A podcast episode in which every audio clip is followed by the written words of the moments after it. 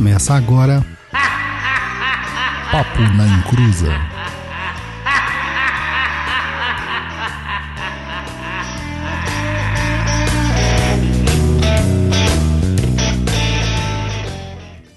Começou! Aqui é Douglas Rainho e.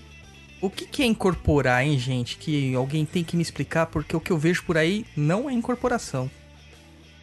Olá pessoal, aqui é o Roy e eu não tenho respostas, eu só tenho perguntas.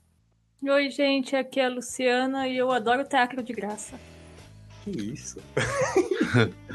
Olá pessoal, aqui é o Luiz Guenca e eu já estou um pouco prejudicado. Então, pessoal, hoje é dia do programete de mediunidade e incorporação na Umbanda, mas antes de tudo, temos o quê? O recadinho do Luiz.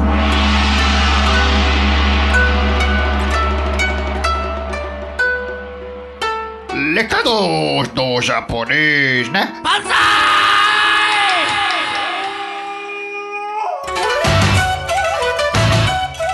Olá a todos, tudo bem com vocês? Eu deveria estar de licença médica, mas eu estou aqui com vocês, querendo trazer todo o meu carinho e a importância que vocês têm para nós, caros encruzetes. Queremos agradecer imensamente o número de perguntas que nos chegam. Muito obrigado. É, vamos ser rapidinho, tá? Nos recadinhos aí, porque hoje o assunto é extenso e tem bastante pergunta. Para quem não conhece já nossas redes sociais, no Facebook é facebook.com.br papo na encruza, nosso Twitter é o twitter.com.br papo na encruza, o nosso e-mail é aquele sempre e mais conhecido, contato arroba perdido.co, é ponto .co, tá? Para quem tá chegando aí, não tem o M no final. E além disso, tem a nossa lindíssima caixa postal que anunciamos no programa anterior, é, que fica na encruzilhada. O número da nossa caixa postal é 78690 e o CEP para você mandar é 035 33 971. Você também pode visitar o nosso blog lá no site, é www.perdido.co. E se inscreva no nosso canal do Perdidos em Pensamentos aqui no YouTube. Além aqui no YouTube e também no Facebook. Além disso, dá aquela assinada no nosso feed do podcast, dá uma comentada e avaliada também para nós lá no iTunes, para quem usa aí telefone da Apple, sistema da Apple e assim vai. Eu sei, queridos, estamos pedindo muito, mas lembre-se que sempre vale a pena. E Douglas, você tem algum recadinho aí para passar pra galera? Isso aí, mandar um recado lá pro Davi Vaz, o personal hairstylist das famosas, que disse que fez um banho de jurema preta que a gente ensinou lá no nosso último programa de Oxóssi, né? E que, cara, ele disse que foi perfeito pra gira de caboclo. Ele tava falando que tava com muita dificuldade, com receio pro trabalho de caboclo, que ele tava começando a incorporar, né? Mas ele falou que tomou banho e, cara, foi perfeito pra ele, que até o dirigente dele curtiu a ideia. Tá vendo? Mó legal essa troca de informação aí. Então, saravá lá pra todo mundo do terreiro de Umbanda Pai Tomás de Curitiba. Grande saravá pro Davi, pra mãe Sandra, dirigente, e pro, e pro pai Washington. É isso aí, minha gente. Vamos soltar a franga, chacoalhar até não dar mais. É isso aí, meu povo. Não, Então, não, não, não, não. Que, que é O isso aí, o que, meu? Tem outra Não? coisa pra gente falar aqui. o que, que Ih, tem? Tem uma bomba. coisa muito importante. Ah, É, Isso não tá na pauta. Agora nossa trilha sonora romântica. Eita! Entrando aí. Uma novidade. Arrume uma namorada para o japonês. Oh, meu Deus do céu, começou. É, gente, Não, é Luiz. isso aí. Oi, Luiz, oi, Roy. começou! Começou! Nós estamos aí em campanha, gente. Vocês sabem que o Dia dos Namorados está bem aí, né? E o nosso querido japonês está com seu coraçãozinho partido desde que a Elevânia foi pro outro lado do planeta dançar nua sob a luz da luar, correndo entre os cangurus. Então, para alegrar o nosso japonesinho, nós estamos aqui com um projeto que é o Arrume uma Namorada para o Japonês. Então aqui nós estamos acalentando o coração machucado do nosso sexy nipônico de voz rouca. É, você tá rindo aí, Roy? Mas vamos lá. Então você, garoto ou garota, que está à procura de uma aventura amorosa baseada nos contos orientais, quer se candidatar para ser a geisha de nosso samurai do amor, esse é o momento. Mande para nós lá em Meu Deus! contato arroba perdido.co a sua cantada. Mas tem que ser aquela cantada com certeza, tá certo, gente? Essa com certeza, aquela que vai fazer o coração do japonês cometer um, um seppuku. Então, acerte seu shuriken do amor aí como um ninja romântico. E a gente tá falando aqui, né? A melhor cantada eleita pelo nosso Shogun sensual ganhará um livro Conhecendo a Umbanda dentro do terreiro com uma dedicatória do Luiz, nosso machine lover do sol nascente. Meu Deus. Além disso, ele enviará. Nem a Cara, gente você, aguenta, cara. você, você, você é bem criativo. Ah, além disso, ele vai enviar pra você um áudio com a sua voz rouca e sexy falando loucuras de amor. Vamos lá, galera. O resultado sai dia 12 de junho, né, no Dia dos Namorados, diretamente lá na, na fanpage do Perdido, ou do Perdido não, do Papo na Inclusão no Facebook. Então não perca, lembre-se de mandar seu nome, sua idade e a cidade que vocês falam. Depois iremos encontrar, entrar em contato com vocês por e-mail, como a Materazo do Coração do Luiz, o amante mestiço. Lembrando que não vale fazer amarração, viu, seus macumbeiros? Amante mestiço. Agora, vamos! O que interessa? Dá, dá pra começar o programa? Vamos! Meu Deus! Então, pessoal, é, hoje vamos entrar no tema, né? Que. Caramba, Douglas. Pô, sou escritor, pô. Ai, meu Deus do céu, viu? Então, a gente pode começar, então, do. O que é mediunidade, né? Do começo. Peraí que eu tô perdido agora. É, Quem não tá? Então vamos lá, gente. Mediunidade. Esse é um programa assim que a galera pediu bastante, né? É, para falar. A gente já tinha falado sobre mediunidade consciente e inconsciente. A gente falou sobre práticas mediúnicas em vários nossos programas. Só que o tema mediunidade é um tema muito, muito pedido, muito co- consolidado entre quem pratica Umbanda, né? Até porque a gente não consegue imaginar um terreiro, né? Sem é, o processo mediúnico. Eu praticamente não conheço. Vocês conhecem? Pessoal me deixa no vácuo, mano. É que o Rodrigo não tava prestando atenção. Não tava. Ele tava lendo uma, uma mensagem do Daniel e ele não prestou atenção em Ah, nada. Daniel mudou de. Ó, tá vendo? É muito amor, cara. Ô, Daniel, muito obrigado, cara. Você fez meu dia hoje nessa, no, no, no chat do YouTube, cara. Não, que você não viu a mensagem torta que ele mandou lá no Perdido que eu tive que apagar, mano. Bom, vamos lá. É, então, a mediunidade, basicamente, né, já que o Roy não presta atenção, Desculpa, Douglas. mediunidade é a capacidade que uma pessoa tem de fazer a comunicação ou a interligação entre as eh, energias ou as mensagens do astral, do plano espiritual, para o plano material. Então ele é um meio, né? Médium é uma palavra cunhada até por Kardec, que significa meio. Então ele é o, o- o caminho para manifestação. Então não quer dizer que você é o mega fodão da balada, da porra toda, nem que você tem poderes paranormais, nem que você é o bruxão, nem nada disso. Até porque, entre muitas aspas, todo mundo tem um certo grau de mediunidade. Uhum. Então, é, a mediunidade ela está aí como uma ferramenta. Isso não vai te transformar numa pessoa melhor se você não souber usar a mediunidade. E isso também não te transforma numa pessoa diferentona. Não é o Superman. Até porque normalmente você está precisando de algo nessa mediunidade para que você possa, já que você é o meio, para você trabalhar, né? Então não adianta você também achar que você consegue fazer tudo sozinho, né? Exato, não tem como, cara. Porque o que ocorre muito é que a gente, quando começa a fazer um trabalho mediúnico, a gente acha que a gente vai ser simplesmente é, o, o, o grande magão da porra toda, né? É. E na verdade, não. O trabalho mediúnico baseado na Umbanda e no Espiritismo é muito mais passivo do que ativo. Uhum. Então, quem vai fazer o trabalho mesmo, praticamente, são os espíritos comunicantes. Mas eles precisam de um veículo, que no plano físico, né, que seria no caso o médium, para que eles consigam transmitir essa mensagem. Certo. E pode Pode. falar. Não, pode continuar aí. E eu ia perguntar, né? Disso, é, os tipos de mediunidade, por exemplo, na Umbanda, né, que é mais trabalhado, quais são? Então, cara, na Umbanda, basicamente é a incorporação, né? A gente não Uhum. consegue imaginar a Umbanda sem incorporação.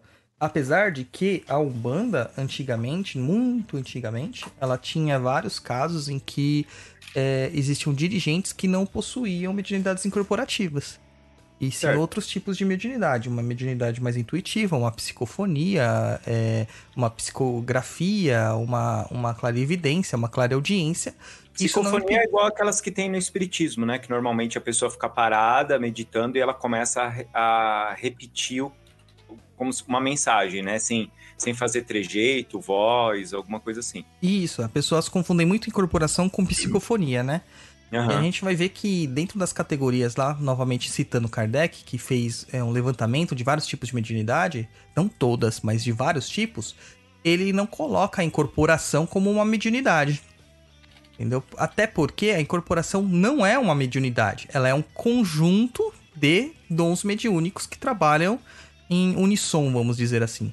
Tá. Eles trabalham é, paralelamente e conjuntamente.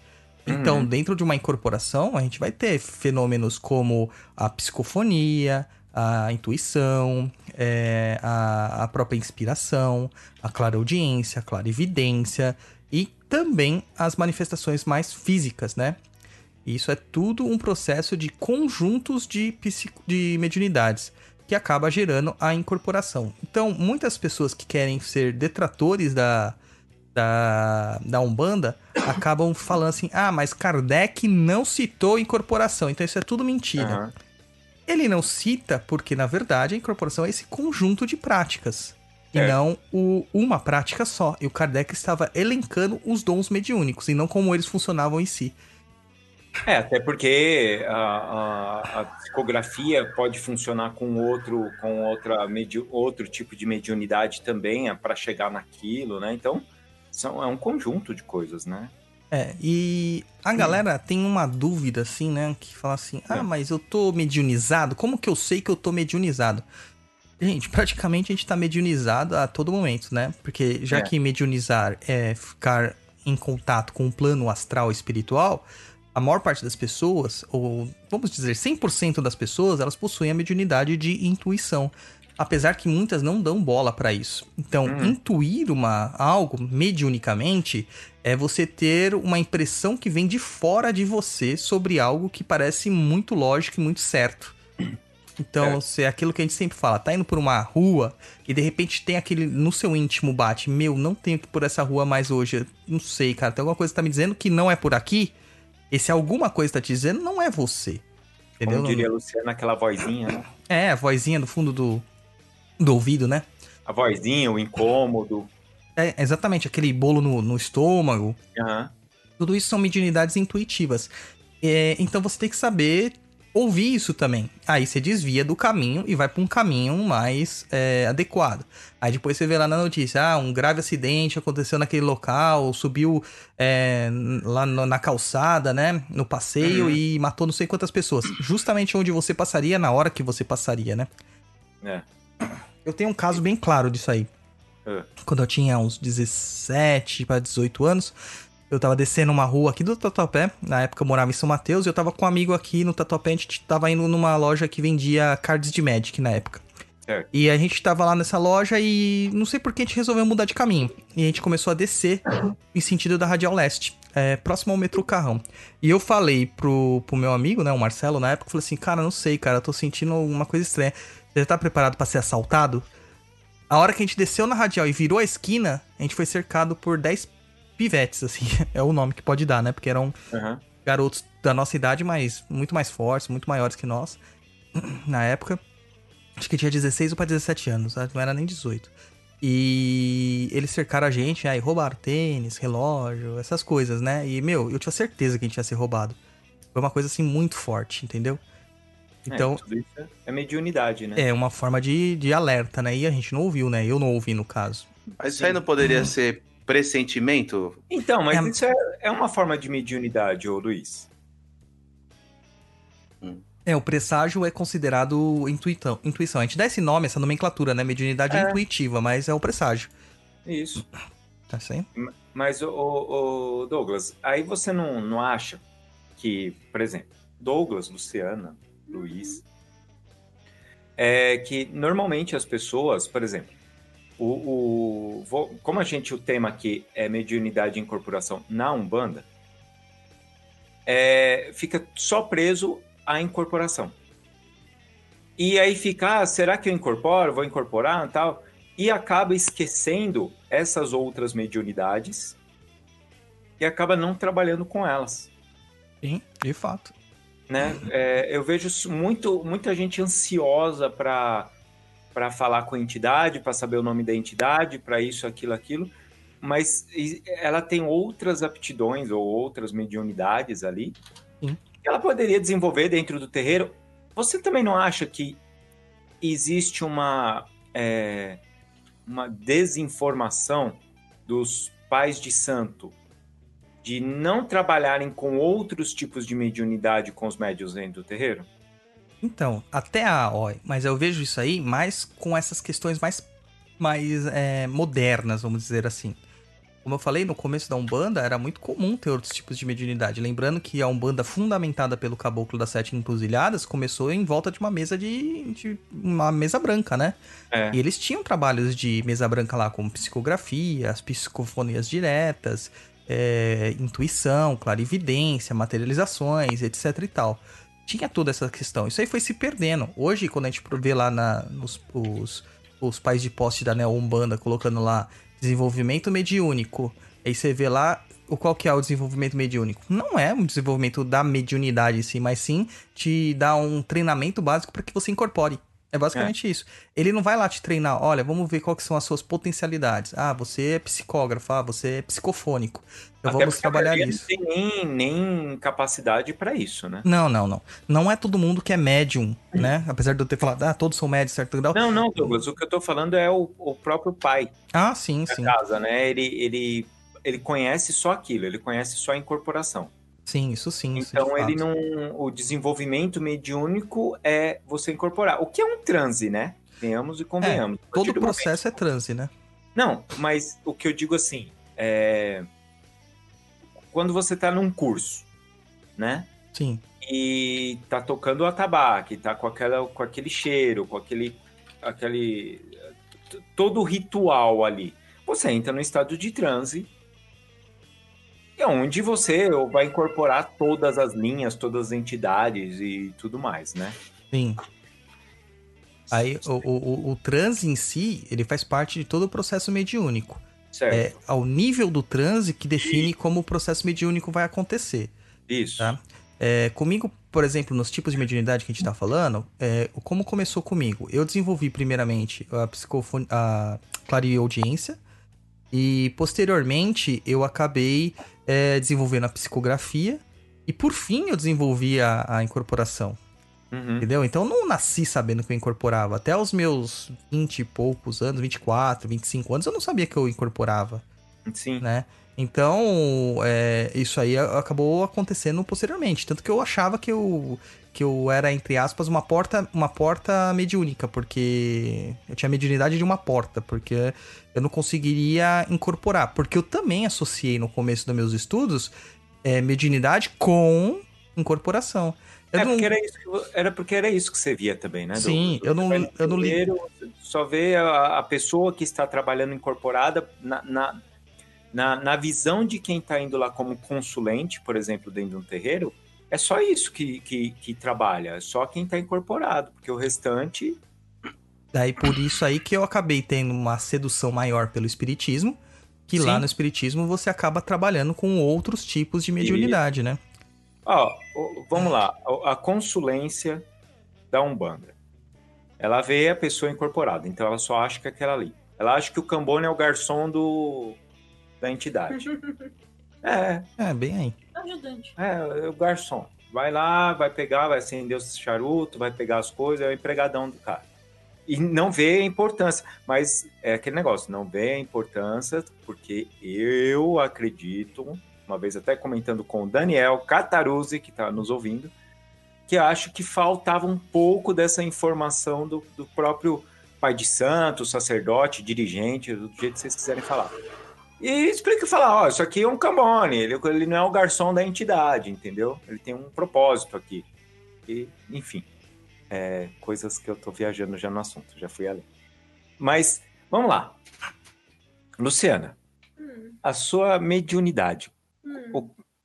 como foi o, o, o início né, de você de você teve é, experiências e quando você entrou na Umbanda, como que funcionou ela? Não, eu comecei a, a ah, tudo muito desde pequeno. Eu via, eu ouvia. é, e assim, quando você. Eu via, é, tinha. é, é, e eu, eu morria de medo, porque era um inferno, porque chegou uma época que eu cheguei a apanhar. De... Foi a pior fase de todas. Acho que eu morei numa casa também que ela tinha uma energia meio bizarra. Tinha quantos anos? Ah, nessa época. Ah, é que eu já tava velha, eu tava com 16, 15 para 16 anos. Certo. E, e a casa já tinha uma energia bizarra, ela era atrás de um cemitério, coisa fina. Adivinha onde, Douglas? Santander, é. É, É. qual que era o cemitério, Lu? Aquele cemitério do Maitá, que os túmulos saiu, tudo esses tempos que teve enchente, eles foram tudo rolando pra, Avenida. pra avenida.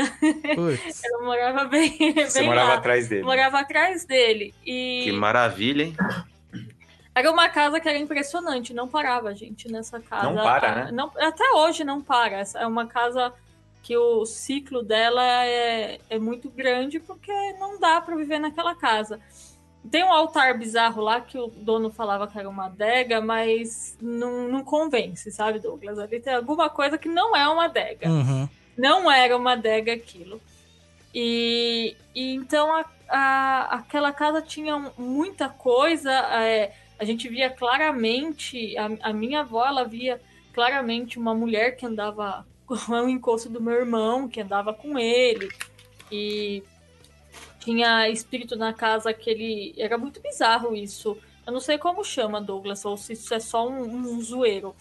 Mas os espíritos, eles meio que eles, eles, eles usavam a, a nossa aparência para pegar peça. É. Então, então era muito assustador, porque a minha mãe um dia ela tava conversando com meu pai no banheiro, batendo mó papo com meu pai no banheiro. E, e a casa era essas casas que são sobrado, né? E, meu- e minha mãe lá batendo mó papão com meu pai. E meu pai não respondia, mas ela via ele sentado na privada do banheiro. Aí, de repente, meu pai desce as escadas fala assim: "Ah, Você tá ficando louca? Com o que, que você tá falando aí? Aí, no que ela olhou, o que tava lá só deu uma risadinha pra ela e pum, sumiu. É muito comum isso. Aconteceu muitas vezes nessa casa isso, muitas vezes. E nessa casa foi, a- eu acho que onde, talvez pela minha idade na época, estava mais manifestado mais forte a minha mediunidade. Então, ah, os espíritos iam ah, na minha cabeça falar toda hora. Eu deitada na cama e vai. Até que uma hora começaram a andar em cima de mim. Aí começou a virar a gota d'água, né? Porque é, Ah, porque é muito assustador você começar a ter esse tipo de, de, de sensação. Enquanto você escuta eles falar na sua, na, na sua orelha, é uma coisa. É um pouco assustador, mas passa. Mas quando você começa a apanhar do invisível, as portas dos, da- dos meus armários batiam, era uma coisa bem bizarra. Aí até na época eu fui pro espiritismo, que era o único jeito de eu ir pro espiritismo também era quando aconteceu alguma coisa assim, porque eu não gostava do espiritismo.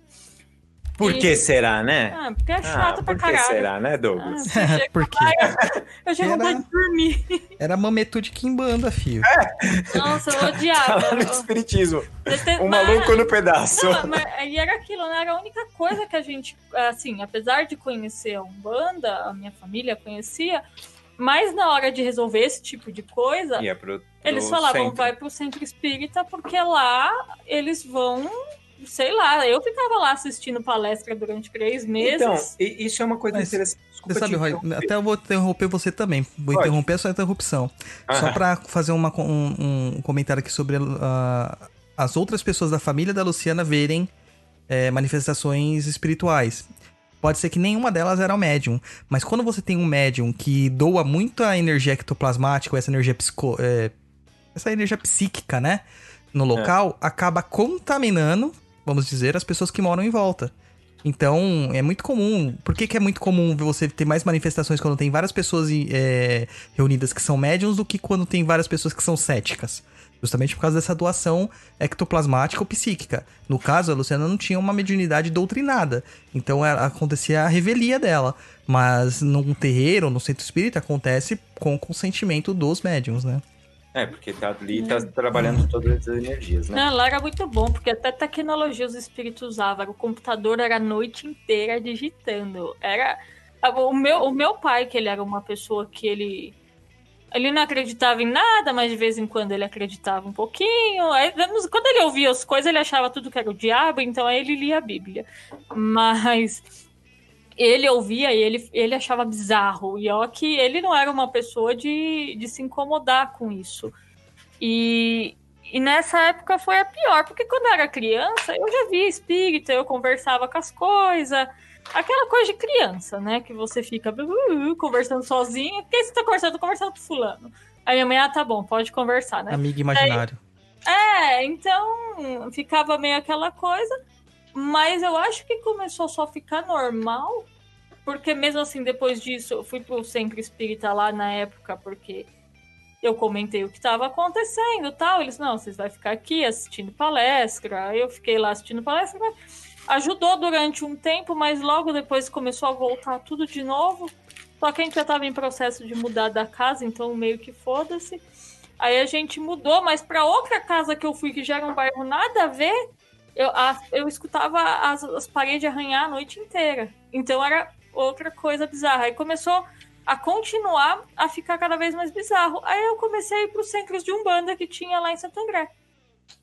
E aí eu fui em vários, alguns bizarros. Tinha muita vontade de trabalhar, mas nunca me deixaram trabalhar. Porque eles falavam que eu não tinha mediunidade, então não podia trabalhar. E eu falava, mas ah, não preciso ficar aí incorporando. Só pra ficar aqui, eu ajudo a varrer um chão. Nunca deixaram eu entrar. Eu fiz, puta que bosta. Porque eles sabiam, Lu. É, que não dava, que né? seu buraco não era lá. É, né? É. É. Aí eu ficava lá, eu ficava chateada, mas eu ia pra gira do mesmo jeito, tanto que tinha um, um, um terreiro lá que tinha gira de só baiano praticamente. Eu adorava ir, porque a gira de baiana é sempre muito animada, tudo. Foi a primeira vez que eu passei com esquerda foi lá, porque tinha um dia diferente que você passava, mas era. Sabe quando. É, não sei se na casa que você trabalhava era assim, Douglas, que é, é, só vai quem é convidado na gira de esquerda. Isso, isso mesmo. Então aí eu fui convidada para ir, porque o, o, o baiano falou: ó, quem, só quem vai resolver os seus problemas é o compadre. Então você vai vir para falar com ele. E eu lembro quando eu contei isso para minha mãe, para todo mundo, o povo, nossa, Luciano deve estar com uma zica muito terrível, porque é para falar com eles. E eu fiz a ah, pronto, não era só o que me faltava, né? Aí, Santo André, o Douglas conhece, sabe como é algumas casas, então vai beirar o bizarro. Uhum. Então teve. Chegava lá, você via a pólvora estourando, queimando, pegando fogo, os, os, os eixos fazendo corte. Era, era bem, bem bizarra a casa, assim. Pra quem não, não tava, nunca tinha visto aquilo, quando eu cheguei lá, eu fiz, caraca, mano, que bagulho bizarro, né? Mas até aí, aí o Exu começou a me paquerar, eu briguei com ele. Porque eu não gostei, que, que é isso? Eu chegava me falando que eu era bonito não sei o que. Eu fiz, ah, vai, ó. Eu falei, toma, toma seu lugar, ó, rapaz. Até eu achei que. Eu não, eu não tava entendendo ainda muito bem o que tava acontecendo, se ele tava incorporado mesmo. Então eu briguei com o cara. E aí depois até a menina fez, ai, não pode falar assim com eles. Eu fiz, é, ele que não pode falar assim comigo. Mas também depois disso foi impressionante. Eu, eu fazia as coisas que o baiano pedia, fiz as coisas que o Exu pediu. E tudo acalmou assim bizarramente, Douglas. A minha mediunidade tipo deu uma bela de uma acalmada, parei de ficar ouvindo as coisas, vendo, ver mesmo deu uma boa reduzida naquela época. Eu, eu via, mas era bem mais controlado. E não eram coisas bizarras, porque normalmente eu via coisas muito esquisitas, muito feias. E, e aí, logo depois, a gente fez amizade com um rapaz que ele participava da Umbanda. E, e, aí a gente acabou, eu acabei conversando com ele. Eu tinha muita vontade porque eu gostava da Umbanda. E acabei ali foi quando eu comecei a incorporar de verdade. E, e tudo porque eu achava que eu não ia incorporar. Então, É. eu ficava o tempo inteiro, eu não tenho nada, eu não tenho nada. Todo mundo tem os amigos e eu não vou ter amiguinho nenhum. É. E, eu- e aí eu começava a zoar, sabe como é, né? E, e- mas aí, tanto que a primeira coisa que falou comigo foi o capa. Até um dia que eu tava pensando na minha cabeça que eu não tinha nada, não tinha ninguém, que eu era um forever alone.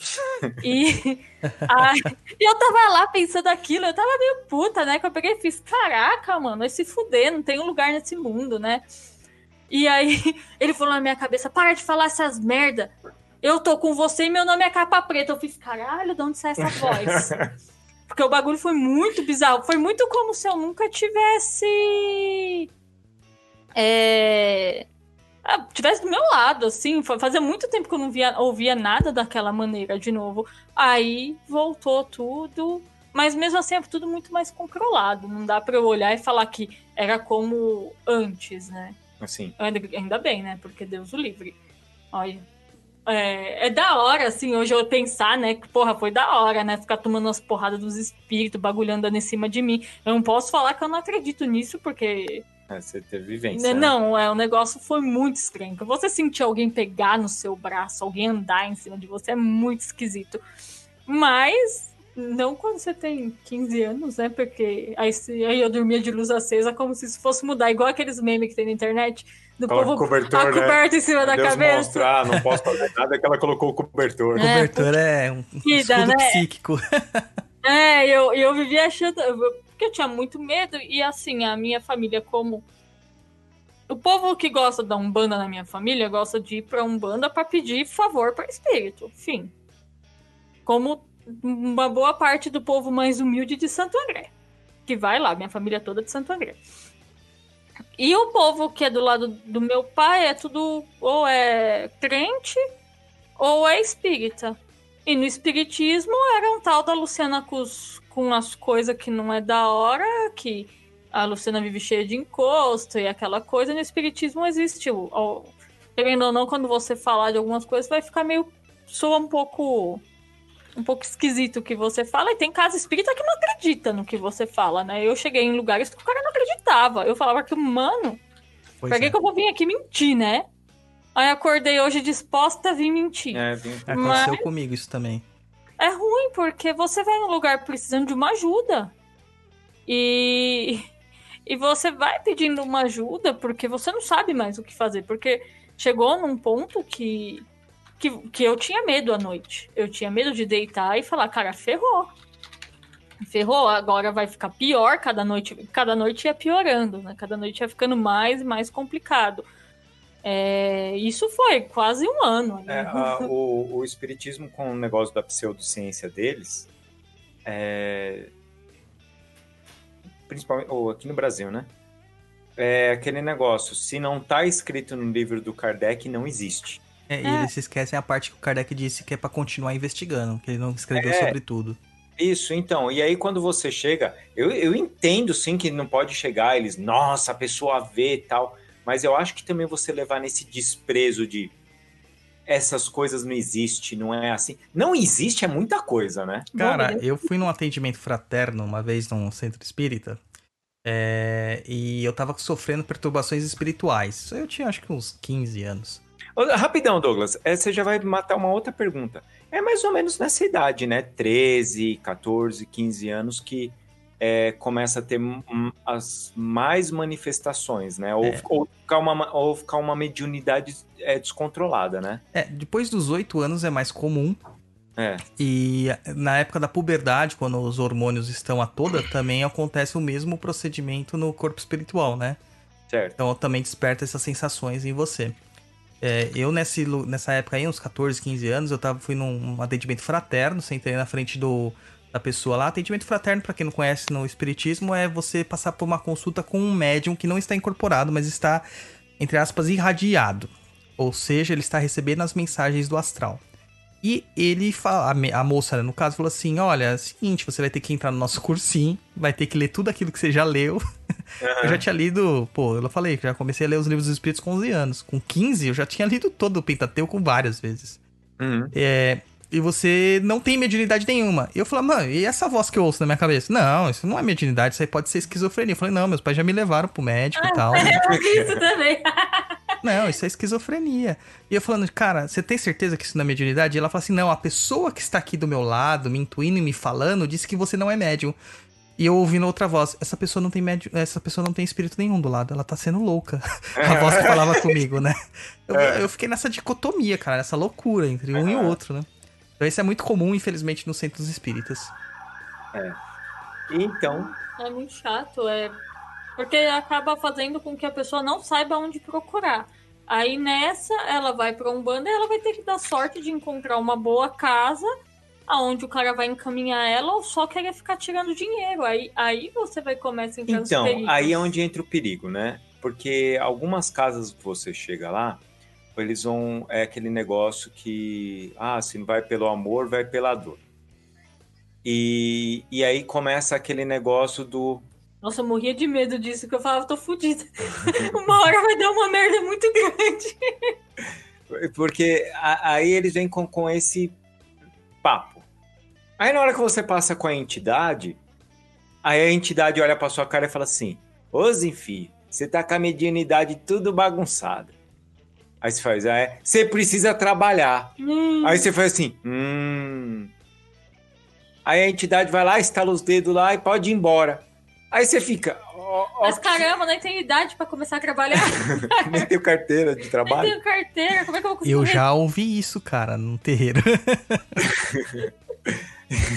Aí, aí beleza, você escuta isso, aí você chega pro pai de, pro pai de santo, né, ou pro, pro dirigente da casa.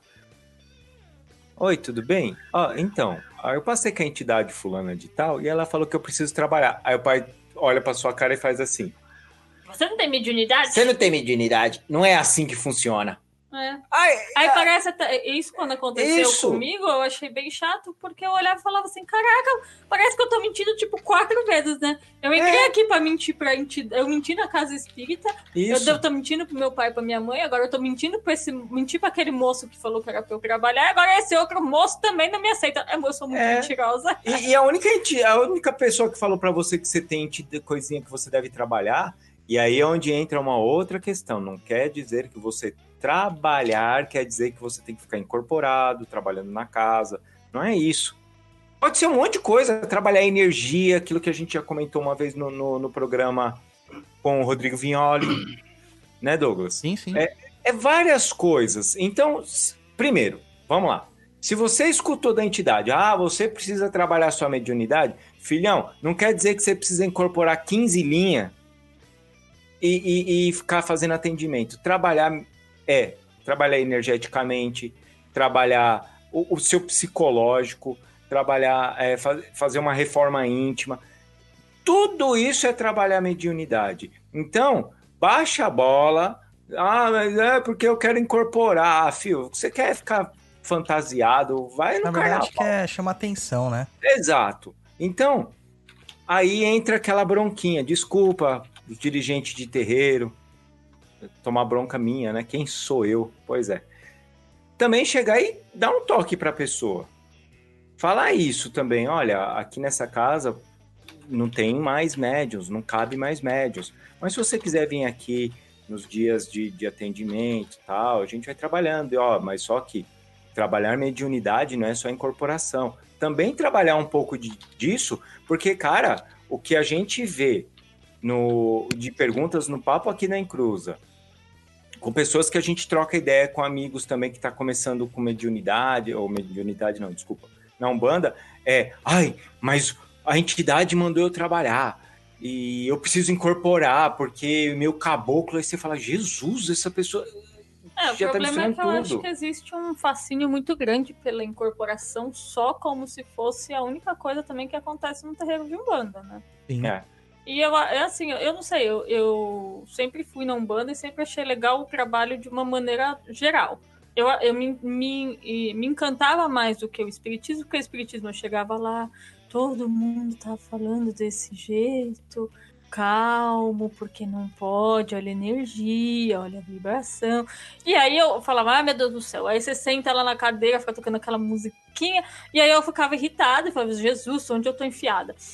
E quando você chega na Umbanda, é, as pessoas falam normal, Uhum. parecem pessoas conversando. Você vê que tem uma ordem, não vou dizer que é todo terreiro, Não, porque eu também não. fui terreiro que não tinha ordem nenhuma, Sim. mas também não deixou de ser da hora. Mas tinha uma ordem, tinha. Tinha tudo. É, ficava. O... Aí você via os Cambone, os Cambone organizando alguma coisa, aí às vezes você via o pai de santo ali, você via as pessoas sentadas arrumando a- as coisas que elas iam ah, fazer ali com a entidade e tal. Então você via que tinha mais coisas acontecendo só além da. da como é que chama? Além do, da incorporação.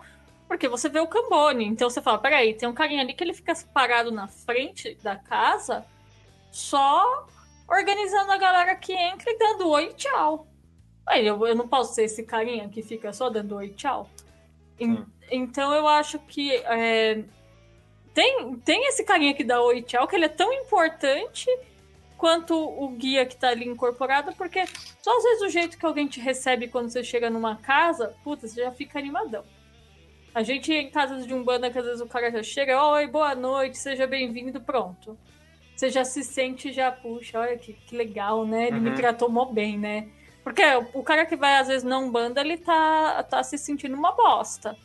Então qualquer qualquer Atenção, né? atenção ele já, puta, ele já se sente Uma pessoa É, o- especial. é, já sente um conforto, né? Uhum. E depois, às vezes, vai chegar na entidade, vai tomar um come, um coça, mas ele teve. Ele vai entender, no fim das contas, as coisas ou não.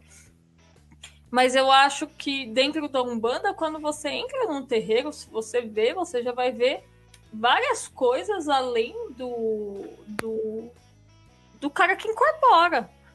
Então, é legal se, se talvez isso as pessoas dessem importância para as outras funções, porque é muito fetiche com incorporação. É, porque, Por isso que tem tanta gente que não incorpora também. é, porque entra aquele negócio meio de super-herói, né? Vou salvar o mundo, vou salvar as pessoas, né? No foco não banda, você é o carinha que dá oi quando a gente chega? Que ele falou que ele é esse carinha. É a foca na Umbanda. É o Douglas também. É um nome muito bom esse, né? então, aí a gente vê isso aí Você porque... vê que o Douglas, ele é extremamente um cara humilde, né? Muito. Cara, eu gosto do meu Mas é que nome. ninguém deu atenção, né, Lu- Luiz? Você, fez errado, Luiz. Deveria ter deixado passar essas batida. Deixa passar. Não, não, não alimenta. Vou ficar quieto o programa inteiro. Que besta. Não, daí a gente Ah, volta o nessa... Márcio falou, é verdade, ó. É isso mesmo que acontece na casa de espírita. A gente fez curso espírita. Como é que chama aquilo lá? Mário. que a gente fez, o Mário que tá falando, é, como é que chama aquele troço que a gente fez lá na Casa Espírita? Que você me obrigava? Evangelização? É, também, cara. É. É um curso, Ah, né? é um curso muito chato. E aí depois a gente fez três anos, Mário. Três anos. Três anos o trabalho sobre Chico Xavier. Eu não sabia mais o que falar daquele homem. Eu não sei mais o que falar. Eu tinha que Mentira. procurar a Veja. Mentira, mentira. Procurar as fofocas mentira. sobre ele. Porque Mentira. não é mentira, não. Não é mentira. a sim, gente fez trabalho é de Chico. Não, Xavier não. três anos Não, não seguidos. foi. No primeiro, Foi sim. não, no primeiro Foi ano foi sim. Allan Kardec, no segundo ano foi o, o Chico Xavier. Mi- não foi Chico Xavier. o barbudo lá brasileiro, esqueci o nome dele. Bezerra de Menezes. Bezerra. Isso. E depois do Chico. Ah, mas, cara, já não tem mais o que falar dessa gente. Nossa, já falou o ano inteiro, gente do céu. Não, mas o problema tá bom. Então eu vou aliviar a barra. Ah. Eram, tipo, 10 grupos, todo mundo ia falar da mesma Isso, pessoa. É era. 10 Zoado. vezes você ouvindo a mesma coisa do mesmo cara. Gente, então fizesse um ano por. Uma pessoa por grupo. Verdade. Só tem três pessoas no Espiritismo? Não, tem mais. Ah, Não, eu acho que é só, Só que três. depois, né? A gente Não, não, tem tinha que outros. Ficar mais 10 anos, né? Isso. E tem histórias incríveis de outras personalidades que acabam sendo esquecidas dentro do espiritismo, né? Sim. É, então, daí a gente, a gente vê isso aí por quê? Porque muitas das. O espiritismo, apesar de ser meio burocrático, ele tenta estudar a mediunidade de uma forma mais distanciada. Já na Umbanda, não. Você já é, você é inserido dentro de um, de um processo de. de, de é, imersão mesmo, completa, né? Nos problemas da vida dos outros. Então você tem que chegar lá e começar a incorporar, a, a atender, a dar passe, a receber, a ouvir o problema dos outros e tal. Só que a maior parte das pessoas que tá ali não manjam. Não manjam do que, que, tão, do que tá acontecendo. Então agem mecanicamente. Eles Sim. acompanham como um exemplo daqueles que estão guiando as casas. E infelizmente, muitas das casas não têm uma instrução. Seus médiums não tiveram uma instrução adequada e acaba que vai passando isso de geração em geração e criando pessoas que estão estigmatizadas, né? Só uma repetição, né, Douglas? Só. Só mesmo. A, a gente já falou do- da incorporação, que são várias mediunidades ali trabalhando juntas. Sim. E, e, e onde, quando a gente pode entrar no animismo? E que é assim, o animismo é, é, é bem interessante, né? Porque é, virou uma, uma, uma palavra de chacota também, né? Sim. E não tem nada a ver, na verdade. Tem nada a ver, né? Não, o animismo é muito importante para a mediunidade. Ramatiz ele fala que em toda maior parte dos seus livros que o processo mediúnico na verdade deveria se chamar medianímico, porque ele tem o envolvimento mediúnico, mas também tem o processo anímico envolvido. Animismo é na verdade a força e manifestação do seu próprio espírito, do seu ânima. Né? Então é, é como que se você conseguisse ter entre aspas muitas aspas poderes hum, sem o concurso de um espírito exterior ao seu próprio. Então, processos que são anímicos que a gente vê aí é o caso do desdobramento astral. O desdobramento astral, as pessoas que fazem vo- é, voos, né, é, por projeção astral, elas têm faculdades anímicas. Ela não é um médium. É que geralmente acaba sendo também, né, tendo o mesmo relacionamento. Mas só por fazer viagem astral ele não é médium. Ele é um, ele é anímico. Uhum. Entendeu? É, sonambulismo, né? Tem uma mediunidade que se chama sonambulismo. Também é um processo anímico. É, a própria é, psico... é, tem um outro nome lá. Psicometria. Né, que é, é saber sobre o- a história dos objetos, as sensações dos objetos simplesmente tocando-os. É anímico e tudo mais. Não há nada de errado com o animismo quando ele é bem contido e trabalhado. Entendeu? E, por exemplo, se você tiver no processo de incorporação, com certeza você está passando partes de você naquele processo de incorporação. Assim como a entidade está passando parte dela. Esse, essa junção se dá no processo medianímico, que é a terceira energia, que tanto Ramatiz quanto é, outros, outros teo- teóricos aí falam muito. O pai, Ma- o pai Fernando lá do terreiro do Pai Maneco falava também sobre isso. Essa terceira energia, que é a junção entre a energia do guia e a energia do médium, né? Tá. Que dá uma como se fosse uma outra personalidade. O que é totalmente diferente no caso da mistificação. Sim, mas o animismo ele também pode ser corrompido, né? É, processos anímicos também podem ser corrompidos. A gente pode encontrar pessoas in- incorporadas, entre aspas, do seu próprio espírito com é, é, os bloqueios psíquicos dela, de lembrança, de memória e do próprio poder do espírito liberados. Então, às vezes, você tá falando lá com o pai Tomás, mas na verdade é, é, é, é o Rodrigo de 300 anos atrás, entendeu? Que teve uma vivência como o pai Tomás. Ah, tá. Tipo como se fosse o tal do eu superior. Mais ou menos isso, só que você só consegue acessar é, as personalidades anteriores. Caramba, mas é, é, tem, por exemplo, isso é trabalhado ou, ou a pessoa nunca vai saber, vai sempre acreditar que é, um, é uma entidade falando? Então, raramente é trabalhado. Não, não, ela vai acreditar que é uma entidade. Se- mas se ela estiver fazendo um bom trabalho, não tem Ah, problema algum. faz. Porque É. o nosso espírito também tem poderes. Nosso espírito também tem conhecimentos. Nosso espírito também é capaz. Ah, Até até porque, né, Douglas? É, voltando a um, um ponto aí, é, um benzedor. É um processo anímico. É, entre É um- aspas, medianímico, né? Porque você tem um concurso de divindades. Sim, mas você não, não, não necessita estar incorporado para fazer um trabalho. Não, não necessita. Então, foi o que você falou. Se estiver fazendo um bom trabalho, tá tendo resultados, as pessoas estão saindo. Uma vez você falou uma coisa para mim que, que é- eu, eu sempre bato na tecla para todo mundo que vai em terreiro. É, você saiu de lá melhor do que você entrou? É. Você falou uma vez para mim, você falou, Sim. cara, eu fui para lá para sair bem. Se eu sair mal, tá errado. Tem alguma coisa errada. Sim. É isso então, mesmo. Então tem essa, né? é- é, ah, mas não estava incorporado, mas se é um bom benzedor, se é um bom é, oraculista, sei lá, qualquer coisa assim, e que você saiu melhor, não tem problema. É, é um animismo inconsciente, vamos dizer assim, né? Você não sabe que é você ali. O que ocorre é que a gente acaba caindo em situações muito complicadas, né? Que o animismo ele acaba batendo ali muito próximo da mistificação. Tá. É, e a mistificação em si mesmo é complicada. É, muitas vezes as pessoas me perguntam, ah, mas como que eu faço para saber se eu estou incorporado ou não? Como eu, eu faço para saber se eu estou mediunizado ou não? E aí eu recorro sempre às palavras do grande Baiano Severino.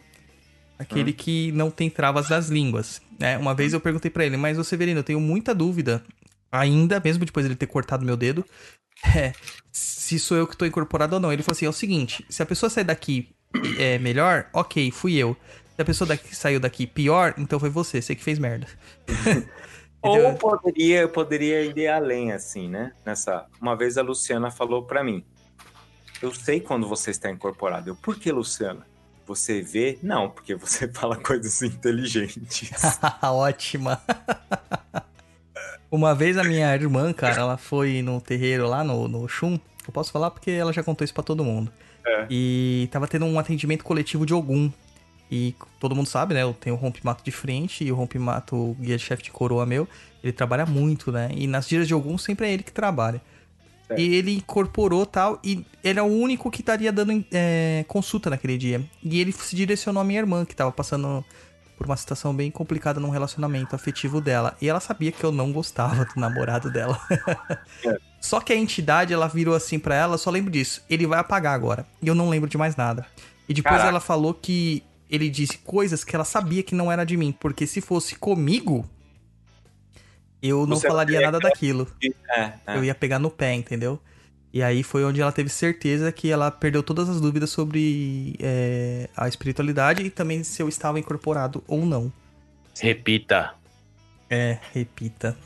Fica aí, fica aí no ar. E aí, Piada interna, É. piada interna.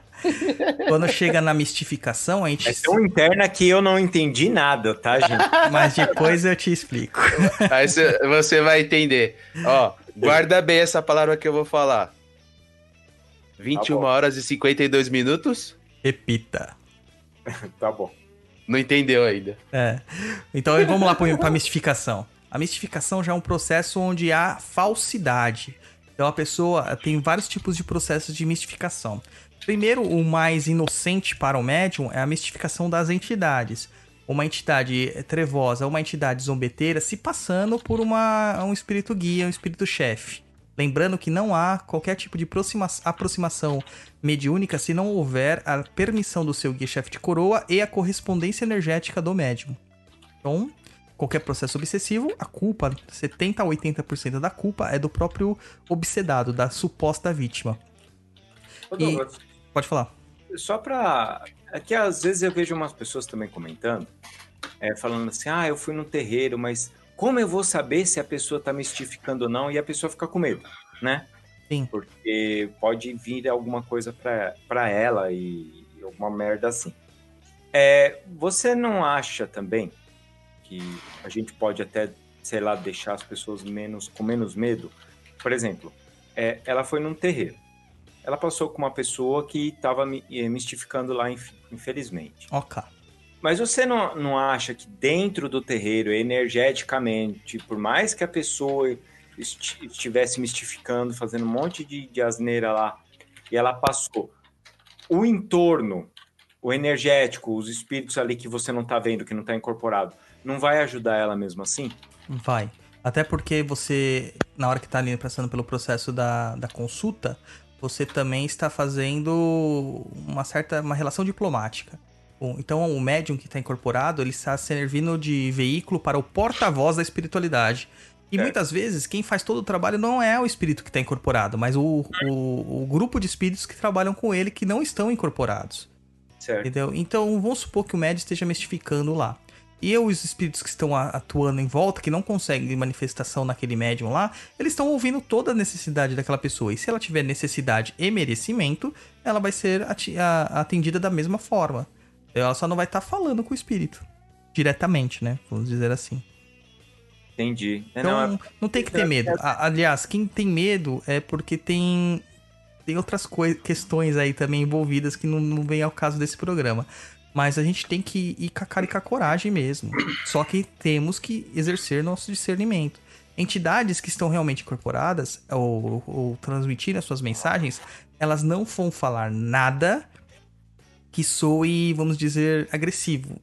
Mas Ah. agressivo no sentido de que é para te manter num, num, num estado pior. Entendeu? Elas sempre vão te colocar pra frente, mesmo os Exus e Pombagiras. Ela não tá ali pra te incomodar, né? Não, até o, o- como dizem até um chute na bunda, né? Um, acaba É. te mandando pra frente. Então, o pé na bunda te manda pra frente. Então, você tem que tomar cuidado quando você vai lá, porque é, é mesmo as entidades falando certas coisas e tal, você vai ter que fazer o discernimento. Mesmo que seja um terreiro muito bom, você tem que fazer o discernimento. Quando eu disse que tem medo, é porque também tem muita preguiça. né? Tem Tá. muita gente que tem muita preguiça. Só quer ir lá receber a, a bondade das entidades e tchau. Vai embora. Aí esse tipo de mistificação que eu, que eu citei no começo, que é quando uma entidade se passa por uma, um espírito, né? Na verdade, um espírito qualquer se passa por uma entidade espiritual, é, é- ele não é tão comum na, nos terreiros, né? Por assim dizer, porque tem todas as proteções energéticas. né? Ele é bem mais comum em sessões de desobsessão. Por isso que tem um, um cara lá especializado, que é o doutrinador nessas sessões, preparado para que ele consiga perceber que está sendo ludibriado ou tentando ser ludibriado, né? Mas a mistificação que é mais impactante para nós seria a mistificação do médium. Então o que Sim. acontece? Depois de algum tempo que o médium tá atendendo com a sua entidade bonitinha, ele vê que a entidade tá lá maravilhosamente atendendo todo mundo e fazendo os verdadeiros milagres. Ele se acha, se enche, sai do padrão energético da entidade e ele começa a perceber que tá tendo um vazio da entidade. Ele não Ah. consegue mais alcançar a entidade. Só que pra, na sua, no seu orgulho, na sua vaidade, o que, que ele faz? Ele finge Tá. que está manifestado. Aí, é Esta é a tra- pior forma. aí é trabalho do dirigente Identificar isso. identificar isso. E do Cambone. Lembrando que o Cambone é o fiscal do terreiro. Ele tem um papel super importante. O dirigente nem sempre está ao pé de todas, todos os guias, né? Então ele tem que contar também com os cambones para que façam os relatórios para eles, para eles saberem o que está acontecendo dentro do seu próprio terreiro. Certo. entendeu? Há um outro processo de mistificação, onde que a pessoa acredita que está incorporada, mas não está incorporada a nada. Então ela tá nem é animismo, nem é uma mistificação de espírito para médium e nem é mistificação do próprio médium fingindo. Ela realmente acredita que está incorporada, né? Então esse caso é um caso que virou muito comum nas neombandas, onde que você acaba criando uma certa um cer- uma certa hipnose, uma catarse coletiva para que você acredite que você está seguindo certos padrões. E acaba a gente percebendo isso porque os arquétipos, meu rompimato, seu rompimato, rompimato do Daniel, rompimato do André, é totalmente diferente entre si. Eles se manifestam totalmente diferente, Sim. mas seguem um arquétipo. Uhum. Entendeu? Já quando você tem essa mistificação é, generalizada, parece que todas as entidades são fabricadas no mesma, da mesma forma. Entendeu? Elas são muito iguais. Não muda Todas nada. elas falam da mesma forma, todas elas agem da mesma forma. É aquela coisa, ah, o dirigente manca do pé esquerdo, a entidade de trás manca do pé esquerdo. Entendeu? Aham. É muito assim. Claro que tem algumas, algumas coisas que as entidades fazem mesmo iguais, né? Esse negócio do pé, que tem toda aquela questão dos chakras que a gente falou no episódio de chakras. É, alguns envolvem um lenço na mão, geralmente na mão que é a mão de poder deles, ou a mão que eles não querem usar. E isso acontece também, né? Lá no meu terreiro, o meu rompimato faz isso, o caçador faz isso. Tem mais duas entidades que também fazem isso. É, mas o restante dos trejeitos é totalmente diferente. Quando a gente tá falando que são cópias, é que exatamente fazem tudo igual. Entendeu? O gesto de mão, gritos, forma de atendimento, mirongas, É. etc e tal. É interessante isso, né, Douglas? Porque assim, é, principalmente quem está começando, tal, trabalhar com, com a mediunidade de incorporação, é, é- ela, ela começa a se cobrar, tipo, ah, mas o pai de o pai de santo não, o preto velho do fulano de tal age dessa forma, o meu não age dessa forma.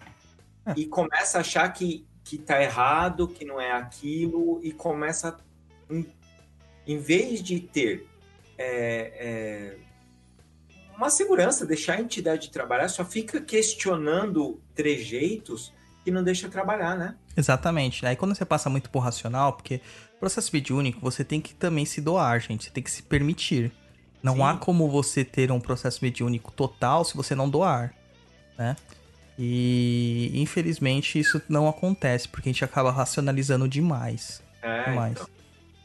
Eu, eu, eu ando reparando que, ah, não sei se é por causa da internet, de, de coisas assim, que as pessoas elas estão estão ficando meio moldadas, sabe? Tipo, ah, mas o fulano de tal do- no YouTube falou isso, o Beltrano falou aquilo, e aí na minha casa o Exu falou de tal forma, o Caboclo falou de tal forma, e aí entra num conflito, em vez de só ir e deixar acontecer, ver o que, que vai dar, não, só fica, ah, mas ele falou que era assim, e não é Sim. assim. E, e eu acho que só causa uma confusão, né? É, exatamente, cara. Essa é a, é a função que o dirigente tem que desempenhar e muitas vezes não desempenha. Porque o Certo. dirigente ele não está sendo formado da, da forma mais adequada possível. Ele está simplesmente fazendo exatamente essa fabriquinha de dirigência. É. Entendeu? Então ele não tá se preparando, e quando eu digo se preparando, é sendo forjado no calor da batalha mesmo. Ou seja, ali, ó, recebendo Kiumba no meio do terreiro. Por que, que as entidades permitem que Kiumbas aparecem lá pra se manifestar? Justamente pra testar os médios, pra que os médios tenham treinamento sobre aquilo. Porque Claro. uma hora, um daqueles médios vai ser um dirigente. E ele tem que saber como lidar com a situação. Uhum. Entendeu? Não é. Umbanda não é paz e amor, cara. Umbanda é um campo de guerra. É. Ô, ô Lu, é, vamos lá. No desenvolvimento mediúnico, Hum. o que você é, é, recomenda para as pessoas? Por exemplo, a pessoa começou, aí ela sentiu a energia do caboclo é, pena vermelha dela. Hum. E a primeira coisa que ela faz quando chega em casa é entrar no, no, Ah, no Google e Procurar a querer saber a história dele. dele. O que, que você poderia recomendar para a Deixa eu galera? chamar dinheiro. é, eu não ia falar isso porque eu, né? Mas vamos lá. Ah, gente, eu vou falar uma coisa. Que nem meu desenvolvimento mediúnico foi uma, uma coisinha de Deus. Certo. Isso quer dizer que foi ruim, né? Porque sabe como eu sou com ele. Que Deus só pune, É, né, porque? Deus só te fode. Ah. E aí, essa coisa de você procurar na internet as coisas, é muito engraçado, né? Até mesmo se você colocar o nome Cabocla Jurema, veja a história da Cabocla. Da Nossa, verdadeira. uma vez eu fiz um curso que a pessoa até chorava contando a história de uma cigana. A pessoa chorava. Não, Só que ela contou a história do Vitor Hugo, gente. Era, de- era do cu cair da bunda. Porque a história do Vitor Hugo Da é, Cigana é da. Cigana Esmeralda. É uma. É o Corcunda de Notre Dame? ela contou Aham, essa história. e meu, chorava, ela ela chorava contando a história. E aí eu olhei e fiz Jesus. E. e isso é bem complicado, porque às vezes você vai pegar essas coisas, tem gente que. Isso não é uma crítica, tá, gente? É uma, é uma questão de cada um, mas às vezes tem pessoas que são mais simples. E quando elas pegam essas coisas, minha mãe mesmo, ela se encanta com essas histórias. Porque, ah, porque eles colocam uma história toda bonita, toda uma pessoa que é mais simples não entende que isso é uma história. Ela vai acreditar que aquilo é uma verdade, que, é que o. Até porque ela não vai. Pra ela não tem motivo da pessoa mentir, né? Não, é tipo, nossa, é uma história mesmo. Então, é, uma coisa que eu sempre acho assim: quando você começa a incorporar, o que você tem que fazer é perguntar as coisas pro seu guia. Conforme o tempo for passando e você tá melhor, é, sim- com com a sintonia melhor com ele, você pergunta pra ele, você não deve ficar procurando no Google. No Google não vai te. Ai, mas meu, meu, meu Exu é fulano de tal, a história dele deve ter sido essa. Aí você lê lá que o cara foi um assassino, alguma coisa, pronto, você vai ficar aterrorizado. E ele vai olhar e falar, nossa, não, cara, eu era um carinha mó de boas. E às vezes ele também nunca vai te falar, também isso pouco importa, né? Pouco Sim. importa o cara, o que, que, que, nossos espíritos foi em vida. Bela droga. Até mesmo que se for se basear às vezes na gente, tá, tá lascado, né, também, né? Olha que exemplo, né, gente? É. Pois é. Mas aí você olha assim e fala, não sei, eu acho que a parte do desenvolvimento mediúnico é uma coisa que o que eu acho que um dirigente deveria ter, que eu não tive, era o cara se preocupar mais em conseguir deixar o médium mais tranquilo, porque é o que o Douglas falou, é, incorporação é doação. Então, e é difícil você é, se doar, especialmente no início.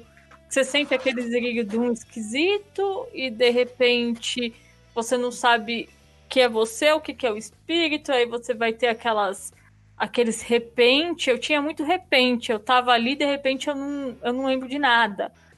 E isso era muito ruim, porque eu não conseguia é, compreender o que estava acontecendo, porque às vezes terminava e o Rodrigo falava: ah, você lembra quando ele falou isso pra você? Que, com, com ele, né? No caso, o Capa falava com ele. Eu falava, Rodrigo, eu não lembro.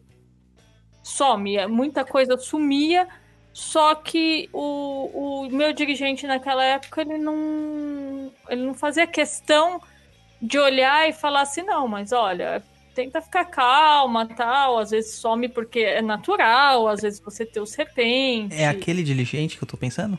É, esse mesmo. Diligente? Diligente? Da China?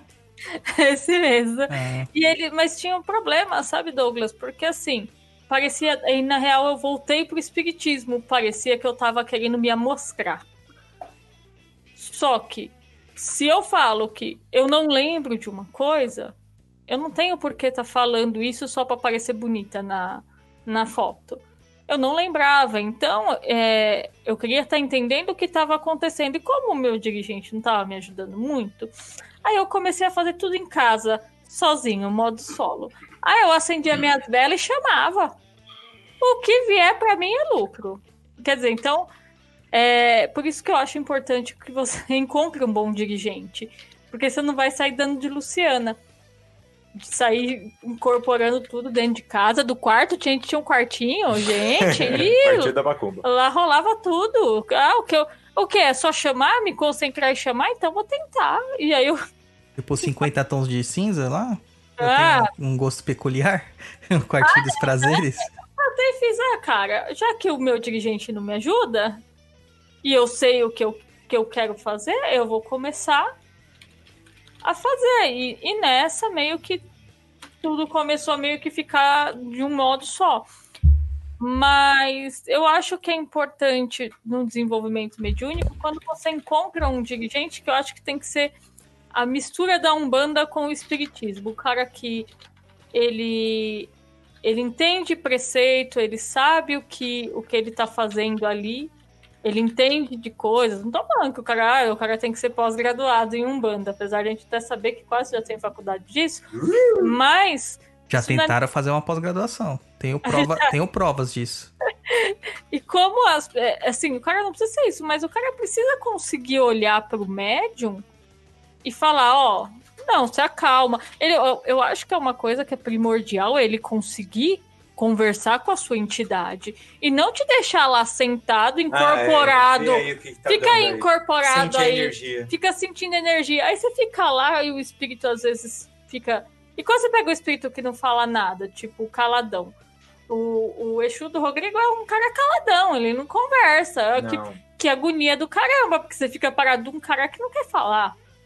E aí você fala assim, o que, que adianta eu ficar aqui sentindo essa energia de uma pessoa que não quer não estar, tá, é, não, tá não quer de, estar afim de, de conversar, ele é. não quer conversar. Ainda, ainda os meus guias até estão um pouquinho tagarela, mas. É, os meus não falam, não. Mas, quer dizer, o meu não, não o seu Exu não fala. Mas aí você pega e fala assim: tá, o que que isso me ajudou? Não me ajudou em nada. Eu vou dizer que o meu tempo da Umbanda serviu para uma coisa só com esse dirigente.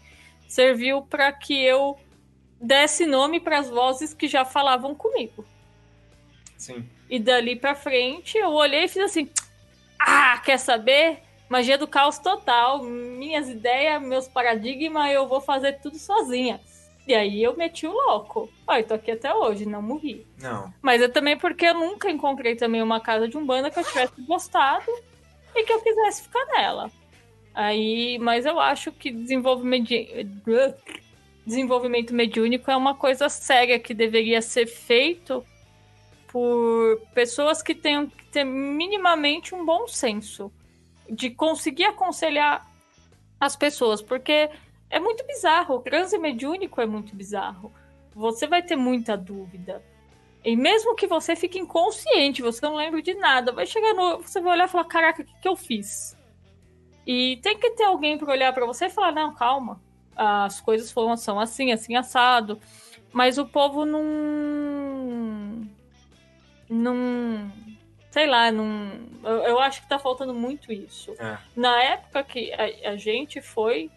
é, já estava faltando. Lógico que é, eu não, não reclamo 100%, porque graças ao que a gente passou com, esse, com essa pessoa, a gente conseguiu abrir as portas para que tudo acontecesse como te- tinha que acontecer. Porém, é, eu acho que a falta de preparo para desenvolver as pessoas por causa da fábrica que está se, se ocorrendo ultimamente é, é meio complicado. Acho que foi uma das primeiras coisas que a gente já comentou com o Douglas sobre isso, desenvolvimento mediúnico, Sim. como ele, ele se dá às vezes de uma maneira complicada, porque a gente foi foi da, da, maneira loucura. Foi o que eu falei, ah, meu pai de santo não me ajuda? Então foda-se, eu vou, eu vou fazer. E aí, eu vou... Nossa, Luciana, que falta de respeito. Ah, a falta de respeito era dele comigo. De não sanar minhas dúvidas, de não me ajudar quando eu precisava. De levar como se eu estivesse fazendo coisa como se eu quisesse aparecer. É porque, talvez porque alguém estava incorporado lá e não fosse ele. E aí, então, acontecia uma certa chateação. Mas, poxa, é por isso que eu acho que a, a, quando fala de oportunidade e, e você pagar para ir num lugar para fazer um curso, né? Não tô nem falando de. É, É, não tô fazer falando de ir num terreiro para se tá? desenvolver e É. ajudar a contribuir com o terreiro, porque é assim E sim que você funciona. contribuir com o terreiro mais o curso. Sim, é. Você pagar para estar lá. É como se você estivesse num curso. É um curso. Um curso profissionalizante de incorporação. É. E você vai ter estágio Vai ter depois? estágio, vai ter estágio supervisionado. da hora. Então, não sei, é, hoje quando eu olho do lá atrás, para mim essa parte do desenvolvimento é que se não tivesse, se eu não tivesse ligado também o modo louco, não, não ia estar incorporando nada, ia ter só ficado como tava mesmo, né? É, se, se você também não fosse correr atrás, ler Não, é, aí eu comecei a ler, comecei a estudar, porque eu é. Também eu acho que também vem do médium, né? O médium também, né? Dá uma fezinha aí. Porque assim, eu tinha uma coisa que era tipo, puta, o meu, o meu Exu, ele tem esses trejeitos. Será que eu tô inventando? Aí o que, que eu fiz? Eu catei e comecei a ler em livros. Aí eu via que em algumas características era comum os médiums apresentar aqueles aqueles mesmos trejeitos. Você vai pegar alguns livros. Mas você via como Mas uma não- característica e não como a história de vida daquele Exu que era um rei. E- um nobre. Isso, Um isso. não. filho de reis É, Não, da é antiga aquele Yugoslávia. É um negócio que até o Douglas comentou. Ah, ele tem a perna manca. Ah, ele fala. de- alguns falam de determinada maneira. E aí, eu- um dia a gente tava ouvindo o Vortex e até o Rodrigo comentou um negócio lá. Aí eu fiz, ah, o meu também faz isso. foi. E assim, coisas que eu nunca conversei com ele, ele nunca conversou comigo. Então, eu olhei e fiz, ah, aí vai, aí vai tirando aquela, aquela sensação do caraca, mano, será que. Hoje, hoje não, hoje eu já, já tenho mais segurança, apesar de ter dias que. Tem dia que a gente não tá legal, então a gente já não, não tá legal, é na- natural nosso, né? Mas hoje eu, eu acho que não ter dúvida sobre isso vai ser muito difícil. É, né? Um dia você incorporar e tipo, hahaha, eu estou aqui. Eu, eu não sei, se um dia eu conseguir fazer isso, eu vou achar que eu tô mentindo. Porque Você acha então que a segurança ou o excesso de segurança é, é- causa a falha? É que nem a gente, nós somos desenhistas, tudo, e toda vez que a gente vê um desenhista que ele tá achando que ele tá muito fodão, que ele tá ali na onda, dá um trupico, o cara cai e nunca mais é visto, porque ele, ele, não, ele não sabe, sa- é, pensar que toda vez ele tem que estudar para é, é melhorar. o benefício da dúvida, né? Às vezes, é, quando a gente acha que a gente é muito gostoso numa coisa, é, talvez a gente para de, de ver os defeitos e começa a se, é, aquele negócio, coloca você na frente da entidade, né? É. Então começa a falar mais a Luciana do que o Capa Preta. Uhum. Então é quando chegar num ponto que só tá a Luciana falando, porque é, é, é o que eu acho que acontece muito hoje em dia nesses terreiros aí, é que tem muito fulano de tal falando e muito pouco da entidade, porque o fulano de tal consegue atingir as pessoas de tal maneira, por causa de vir influencer, tipo youtuber, só que dentro do, do É, terreiro. sim, sim. Leva pra dentro do terreiro, né? que, que as pessoas elas estão tão fascinadas com o que ela tá, que aquela pessoa tá falando que, tipo, putz, é... o cara começa a falar na frente da entidade. Eu acho que a gente sempre tem que olhar e falar assim, não, peraí, deixa eu me pôr no meu lugar. Não é que a gente tem que achar que não. Que ah, eu sempre tenho que ai, achar que eu, tô, que eu não tô incorporado. Não, não é isso, mas tomar cuidado também com excesso de confiança, porque às vezes quando a gente tá com excesso de confiança demais, a gente começa. Eu acho que é o grande problema é o ego, né? Aquele negócio que a gente, a gente fala demais aqui. É o quanto, o quanto isso subiu na cabeça, o quanto que isso ficou. Você, você, você é tão carente de, de, de atenção que quando você ganhou a atenção de 100, 200, 20, que sejam 10 pessoas, você começou a ser mais você e começou a tirar o trabalho do lugar. É, Sim. porque acho que tem muito lugar que às vezes, é, por causa da atenção demais ali, ele, ele tira o- aquele trabalho da, da, da entidade e aí eu não sei, eu acho que hoje em dia as coisas sempre foram complicadas, né? Que nem a gente comentou das casas de Umbanda que o, que o cara não deixava entrar porque ele não via a mediunidade em você e não te deixava entrar. É, ali faltava um, um- uma visão dele para as outras funções dentro da Umbanda, ou ele olhar e falar: não, nossa casa é cheia, não preciso de mais gente, mas continua vindo aqui para você receber energia tal, legal. Mas é, ele tinha um- um- uma outra simplicidade porque eram outros tempos também, né? Não que não exista picareta desde os primórdios, Sim. né? Mas eu acho que existiu um tempo onde as pessoas, como elas eram mais simples em algumas coisas, não existia essa, essa coisa do, do ego, né? Do, da, da personificação, né? O cara, o cara querer ele, ele ser estrela do terreiro. Ah, essa é a casa do fulano de tal, é do sacerdote fulano de tal. As pessoas falam, ah, eu vou no terreiro do fulano de tal, e não é no terreiro do pai Joaquim, Sim, Não é no terreiro do- Da, da entidade, da, né? da cabocla Jurema, não. Eu vou no, no terreiro do sacerdote gatão, sei lá, sabe? Aham. E aí você olha e fala, ué, mas na minha cabeça já tá errado, porque o cara já começa às vezes a passar. É, não porque as pessoas adoram ele, mas às vezes você chega lá, o cara é um showman. Uhum. E eu acho que quanto isso é prejudicial, porque quando tiver tendo desenvolvimento mediúnico lá, quantas pessoas às vezes não saem de um terreiro desse também querendo ser o showman? Lembre-se que os últimos showmans que a gente teve aí foi um tal de João de Deus. É. É, é, a gente vai começar a entrar em, em coisas mega perigosas, que são os assédios, as. a- tudo, né? Não, não, não É, dá, o- não- não dá nem pra, pra ficar, pra ficar colocando no. No. No, vai ser o seu terreiro, Sacerdani. Aí você vai ali o.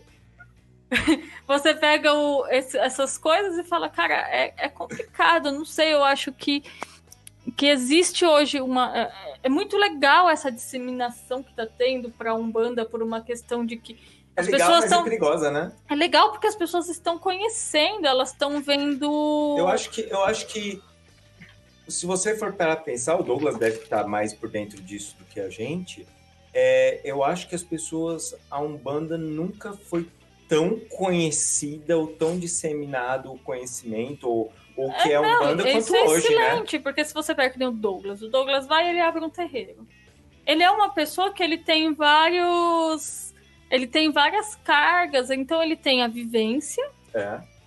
ele tem o, o, as coisas que ele leu, então isso ajuda ele a olhar e falar algumas coisas. Não quer dizer que, ah, então ele tem que ser estudado para dar, priori- dar autoridade para ele. Não, não é isso.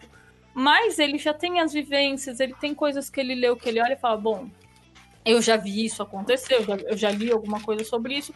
Que na hora que ele abrir um terreiro, ele consegue auxiliar os médiums. É. Porque ele, ele já tem algumas coisas na cabeça dele que ele viu. Mas tem gente que depois de dois anos tá abrindo um terreiro.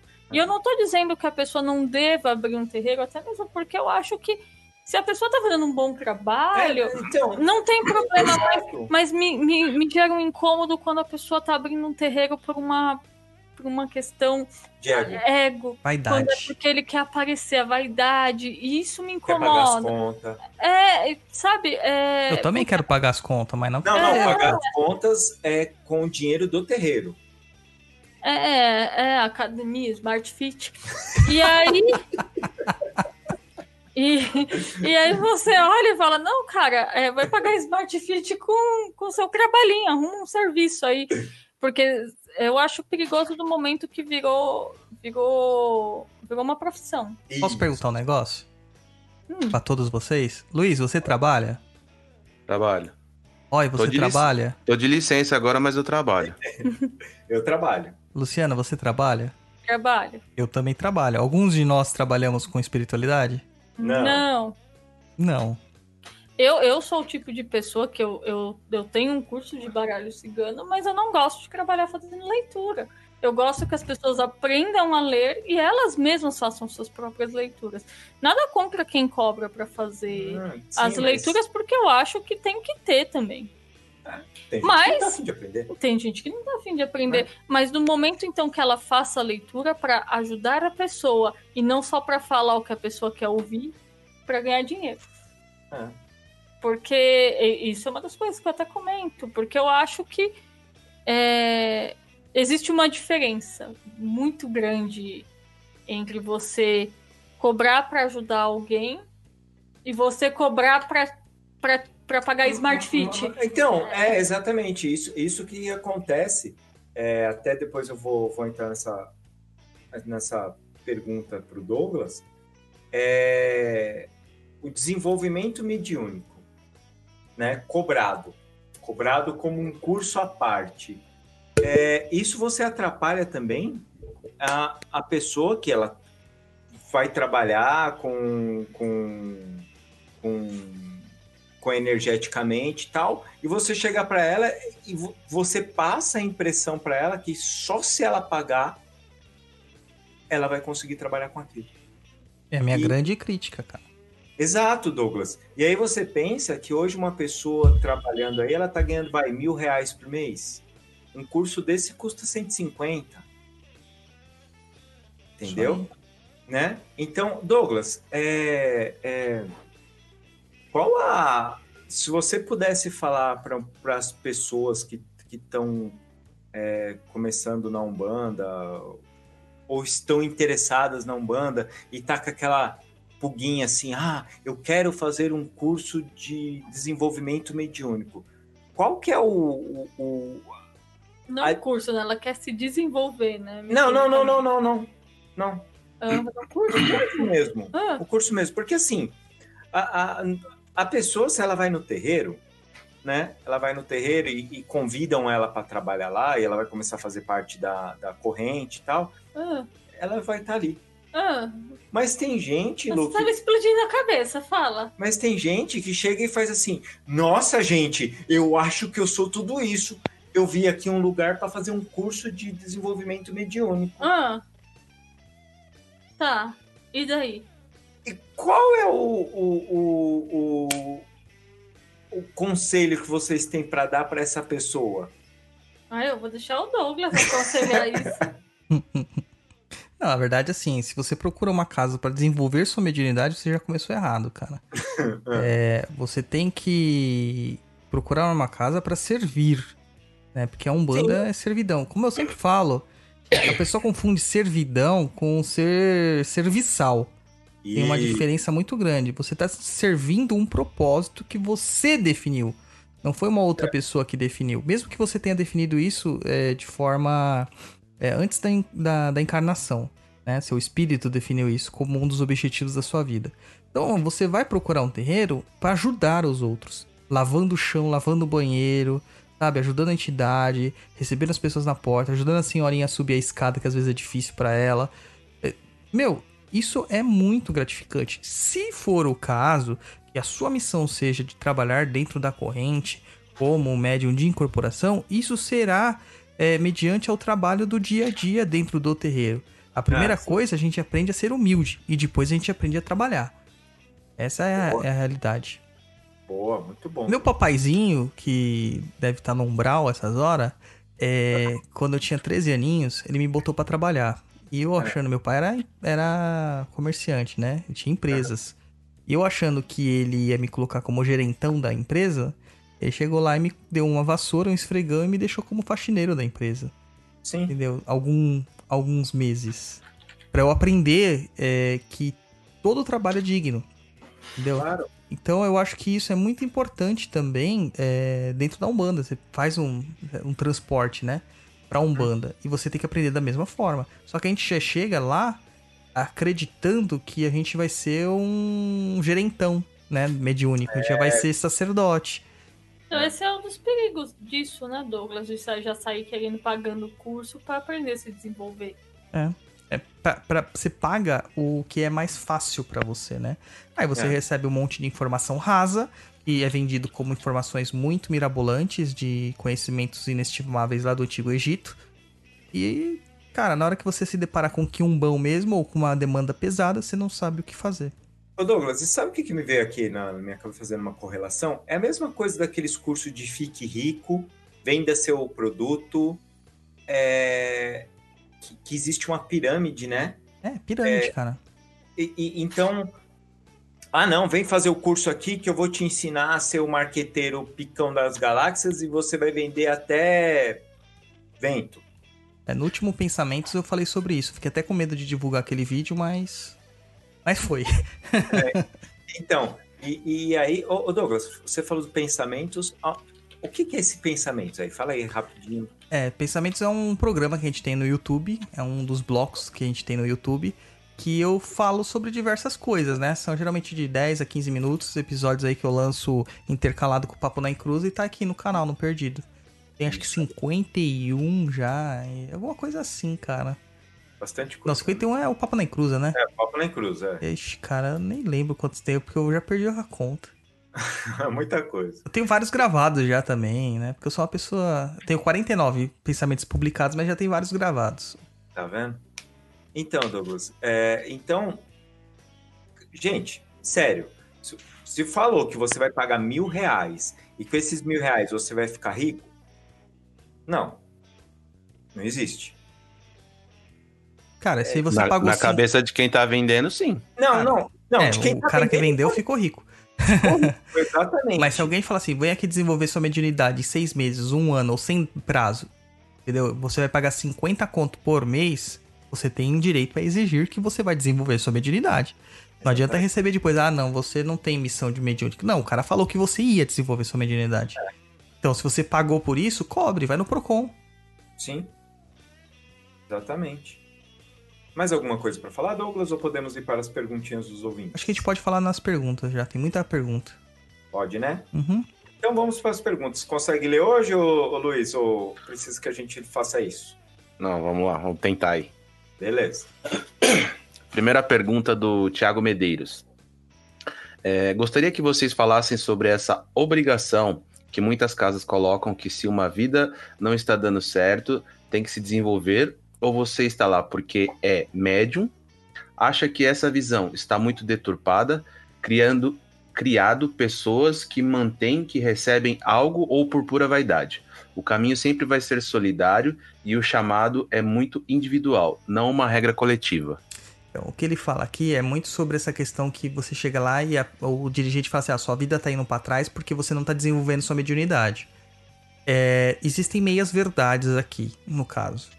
A parte ruim, não, sua vida não vai pra trás porque você não desenvolveu sua mediunidade. E a parte, outra parte que é verdade, sim, a sua vida vai pra trás se você não desenvolver sua mediunidade. Pô, Douglas, você tá sendo, né, paradoxal.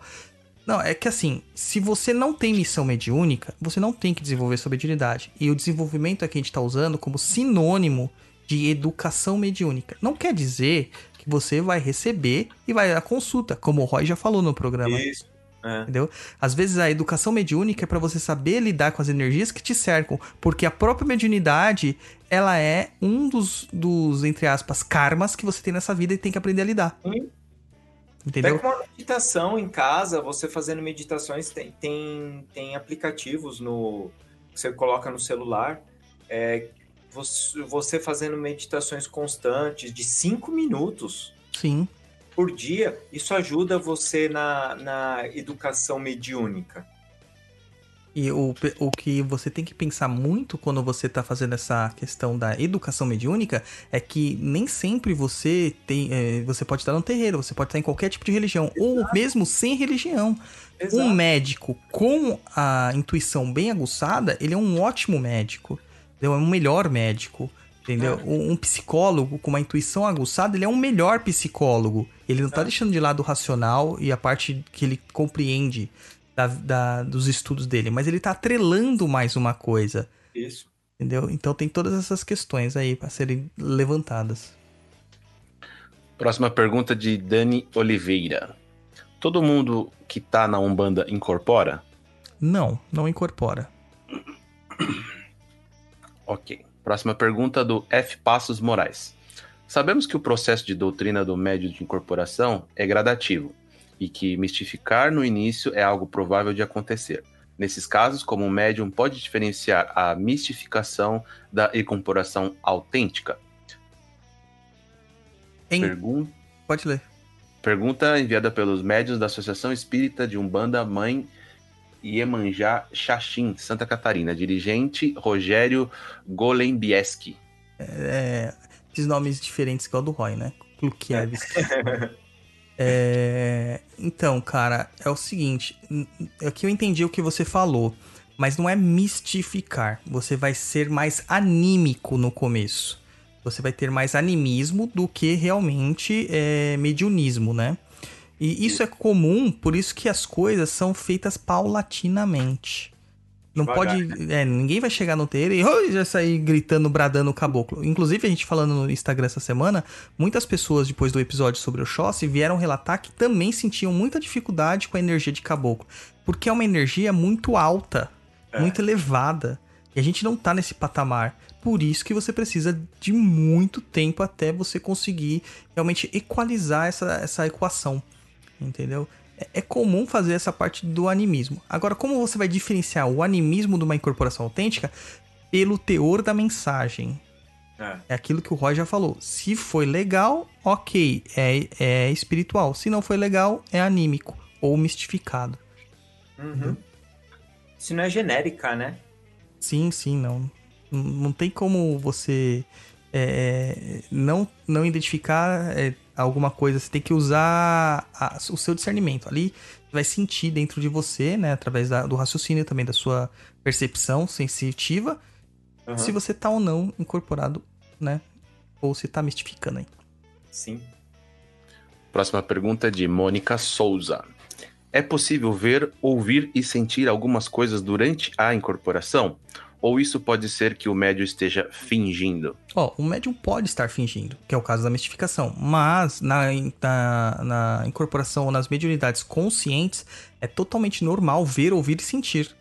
É. Entendeu? Só que a, a- o sentir aqui é um sentir embotado, com, com bastante ressalva. Porque o que acontece é que o médium em transe profundo mesmo, ele acaba né, ficando em funções basais. Ou seja, ele não sente dor, ele não sente cansaço, ele não sente vontade de ir no banheiro, ele não sente sede, não sente fome, não sente sono. E tudo isso aparece depois que ele desincorpora. Porque aí voltou, né? A consciência. É, aí é comum, isso pode acontecer. Mas durante a, a manifestação, se você está sentindo alguma coisa dessas coisas, você não está realmente incorporado, você está sobre uma irradiação. Então o seu transe não está tão profundo. Então é necessário que você esteja num transe melhor. Próxima pergunta de Nathalie Oliveira. Por que algumas pessoas sentem uma pressão ou até dor na cabeça na incorporação? É por causa da ativação do chakra coronário, né? E do chakra frontal também. Aí, na nosso Papo da Encruz sobre chakras, tá explicando lá em duas Melhor horas aqui. e pouco sobre isso. Pergunta de Juninho Santos. Como desenvolver do zero? E se é possível desenvolver isso em casa? Digo, sem fazer parte de um terreiro ou participar das giras? Então, desenvolver não seria a palavra correta. No caso, seria é, manifestar, né? É possível manifestar isso em casa? Sim. Desenvolver já pressupõe que você está fazendo um, um caminho de estudo. né? E para isso existem locais bons que são os terreiros e centros espíritas e outros locais de desenvolvimento mediúnico. É, pode desenvolver em casa? Pode. Eu recomendo? Não. Porque existem vários perigos. Se você não estiver com a sua moral adequada dentro das suas, da- dos seus objetivos pessoais, pode ser que você receba entidades que não vão te fazer bem ou que você não tenha, ah, digamos, eh, satisfação em receber, entendeu? É diferente uma pessoa que está acostumada a trabalhar com Exu, trabalhar com Exu, e uma pessoa que não está acostumada a receber Exu na hora que ele bem entender. E aí o Exu começa a querer se manifestar e, e aí inverte, entendeu? Quem acaba dominando a situação é a entidade e não o médium. E também tem aquele negócio, né? É, o porquê que você quer desenvolver sozinho, né? O- É o Superman, né? por curiosidade, né? Então, tem um pouco isso também. Eu posso falar que existem algumas coisas muito legais. Eu já fiz uma prova e tirei 10 por causa da mediunidade, então. Mas não é regra, né? Certo. Pergunta de Isabel Cristina Bezerra. Sobre mistificação, animismo e diferença, e sobre incorporar consciente, algumas vezes o médio se confundir com esses termos acima. Obrigada. É, a gente acabou falando já sobre os primeiros, né? Agora, incorporação consciente ou inconsciente, a gente também tem um episódio sobre isso. Tem um episódio falando sobre isso. Então pode ir pra próxima.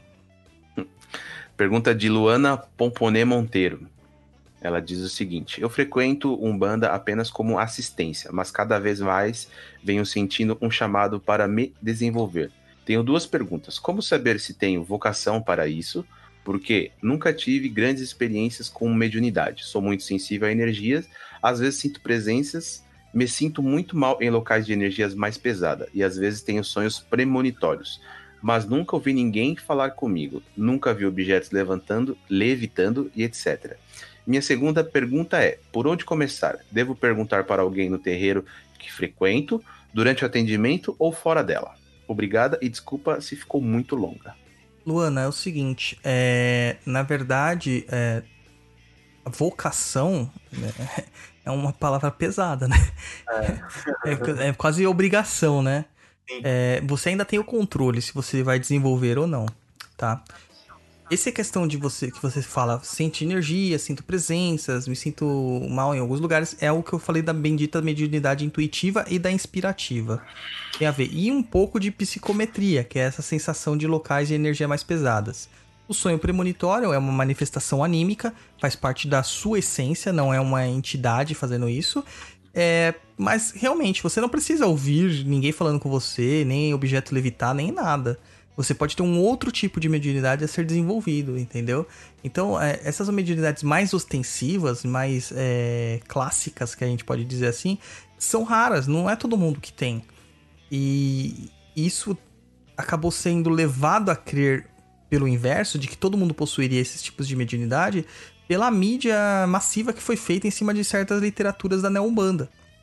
Sim. Então, isso foi feito para vender curso. Mas não se sinta menos por não ser médium. Geralmente os médiums, como é dito em muitos locais, têm uma carguinha ali de coisas a resolver muito maior do que quem não é. Mas não porque ele é pior que aquela pessoa, não. Porque ele, ele antes de encarnar, ele decidiu, não, manda aí mais carga que eu vou resolver mais, mais velozmente, mais cel- celeremente algumas situações. Então você se predispõe a ajudar o próximo através da sua mediunidade. Então não é um, não é um prêmio, vamos dizer assim. É uma missão, uma função. É, agora, por onde começar? Chega lá na pessoa do seu terreiro, um terreiro que você frequenta, e fala: Olha, eu gostaria muito de fazer é, parte da gira. né, de trabalhar lá dentro, de ficar atendendo como cambone, ou ajudando as pessoas aqui na porta tal. E com o tempo, se for o caso de você ter caminho, você vai ser chamada para desenvolver. pergunta de Gustavo Garcia. Observamos que há um pequeno padrão nos trabalhadores de casa, de cada casa. Os trejeitos de incorporação e da desincorporação são do inconsciente do médium ou, até, ou da egrégora da casa. Abraços. É, então a Thaís Vini, fala também, a Thaís Vinieri Vini- Gustavo Garcia fala, ótima pergunta, também perceba a mesma coisa. Uma certa padronização nos trejeitos. Então, é o que eu falei lá, é a repetição, né? O pessoal acaba repetindo porque não está realmente incorporado. Existem alguns padrões que são regras de casa. É, cores de velas, locais de acender as velas, pontos de força, tipo, ah, e tal local é para linha de cura, tal local é para justiça, tal local é para lei, é pra, tal local é para ordem, tal local é para demanda. Existem isso e as entidades vão obedecer essas padronizações.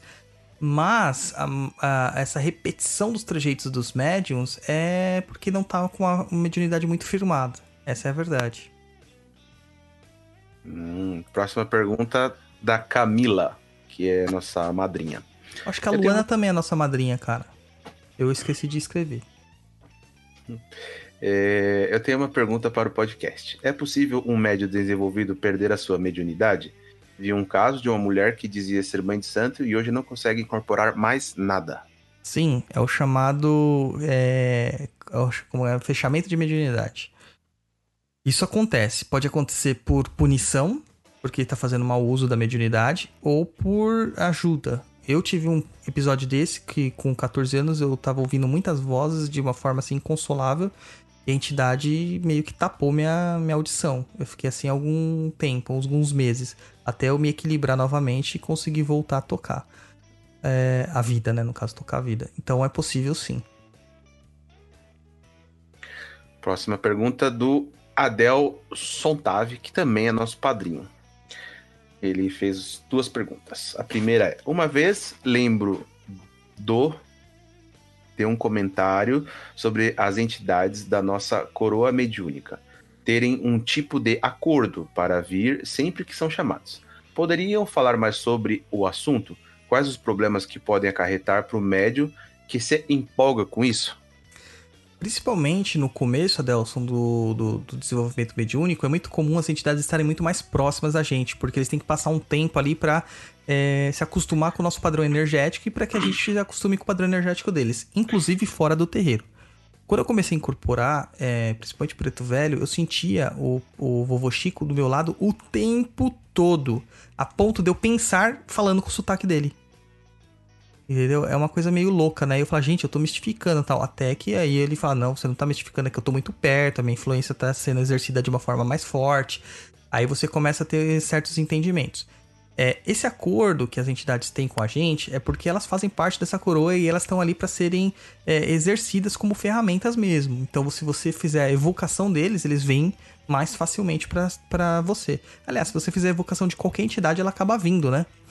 É, se for permitido ou se ela tiver com, com capacidade para isso. É, no livro dos médiuns fala muito isso, sobre. que a gente esquece que o livro dos médiuns tem um subtítulo, que é o Guia dos Evocadores, que é aquele que evoca.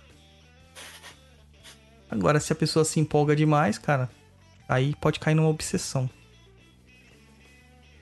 Próxima pergunta. Sei que incorporar em casa é um tema complicado, mas é comum que entidades se façam presente em pontos de forças naturais específicos, como caboclos em matas e etc. Num caso desses, pode haver algum risco caso o médio incorpore? Risco sempre há, porque depende mais do médium do que da entidade, né? É, se você tiver alinhado em, em vibrações corretas, né, ou coerentes com o seu padrão, você vai incorporar entidades que também estão na mesma vibração. Então aí depende muito da sua conduta, do seu que o, que o pessoal do espiritismo chama de evolução moral ou de envergadura moral, como os sobrinhos da Taíde falavam, tá? É, agora, se você tá aí desequilibrado, indo pras baladas mais pesadas da vida, usando entorpecentes, batendo em velhinha, roubando a mãe, cara, você não vai atrair coisa boa, né? Você vai atrair coisas ruins. E quando você vai pra esses campos de força, por exemplo, cemitérios, que é muito comum a a- essa garotada ir muito pra cemitério, né? Pra parecer que eles são os motherfucker. Acontece isso aí sim. Pode incorporar entidades bem zoadas. Próxima pergunta da Laura, que também é nossa madrinha. É, os tipos de mediunidades podem ser relacionados com a coroa do médium? Por exemplo, já ouvi dizer que apenas os filhos de Oxum conseguem ver os desencarnados. Não, não tem nada a ver isso aí. É mito. Não existe isso. Até porque essa questão de ser filho ou não ser filho é uma coisa da Umbanda e dos candomblés. Não, então o espírita que vê que vê espírito, o budista que vê espírito, ele é filho de Oxum? Não faz sentido. Pergunta do Mário Calderaro Neto, que também é nosso padrinho. Por que tem maluco que fica se torcendo na assistência e sem ter desenvolvido a mediunidade de incorporação e geralmente são de espíritos encapirotados? Ah, ô Mário, é o seguinte, cara. É... Essa pessoa já veio em desequilíbrio. Então ele incorporar só demonstra mais o desequilíbrio que ele está. Aí é mais temeroso pela conduta da casa e do dirigente do que da pessoa em si. Eu já fui numa casa onde as pessoas incorporavam na assistência toda hora e entravam na gira do jeito que queriam, cara. E, e a dirigente não fazia nada. Sim, no meu ponto de vista, está completamente distorcido, tá errado. É, porque a pessoa tá saindo e entrando, tá parecendo o que aquilo ali? Aí. Aí, aí pesou para mim porque eu não gostei daquela situação tal, e meio que falei umas besteiras lá no dia. Mas. Quando essas, essas pessoas estão se manifestando com esses espíritos mais sofredores, elas estão ali para pedir ajuda. Né? Tanto o espírito que está fazendo isso, quanto o próprio médium, eles precisam de ajuda. E é uma forma também de chamar a atenção daqueles que estão ali, ou muitos, muitas vezes de colocar medo daqueles que estão ali, para que as pessoas que estão ali não vão mais naquele lugar que você pode, por acaso, receber um espírito encapirotado do nada na assistência, entendeu? MB Thaís, uma pergunta que veio do Instagram. É, já vi pessoas atendidas que incorporaram do nada. Ela estava com algum desequilíbrio? Por que isso acontece? É, complemento da pergunta do Mário. Pode passar para próxima. Patolu. Esse aqui. Ainda estou em desenvolvimento. Existe alguma maneira de avaliar se estou no animismo? Discernimento. Animismo não é ruim. Novamente. Discernimento. Lembre-se que quem faz tudo é a entidade. Você é apenas ferramenta. Isso ajuda muito. O Douglas do, do, do Foca na Umbanda acabou, falou lá em cima, né? É, eu já ouvi de uma entidade que é bom ter medo, elas te mantêm humilde. E eu, isso eu ouço do rompimato direto. Ele fala assim: enquanto o médium tem medo, ele tem inseguranças, um dos pés dele sempre fica no chão. Isso é importante. Segunda pergunta do Patolu. Existem regras comportamentais para cada linha de trabalho?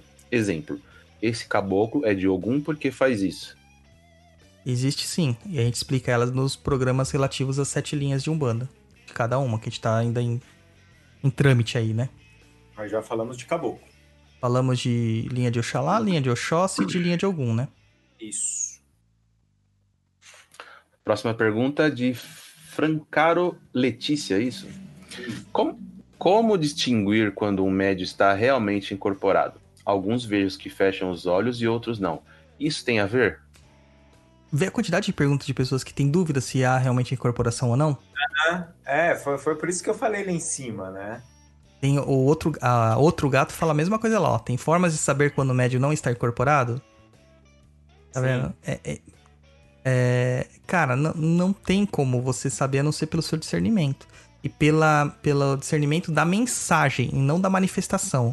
A gente vai pro terreiro procurando muito fenômeno. E se esquece que o, o grande milagre, o resultado está na fala.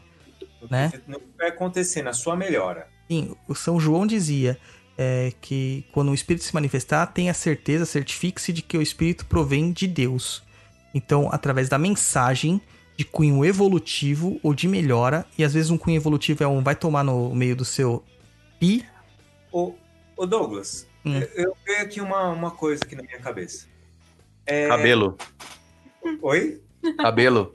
Também. longos. É, Chupa gelo. eu não, para. É... Aqui, eu tô vendo aqui, né? Ah, o médio, será que ele tá incorporado, não tá incorporado?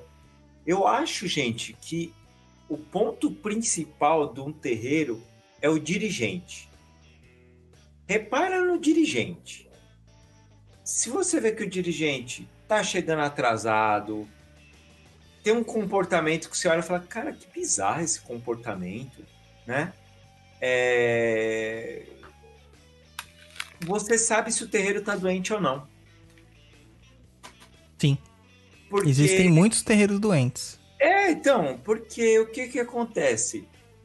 Se o, se o dirigente tá, tá doente, vamos dizer assim, se ele não tá, se o terreiro está doente, não tem como ele saber, porque ele não tem controle, e chegar para ver se as, se as pessoas estão incorporadas de verdade, se o trabalho está sendo feito, se isso, isso, aquilo.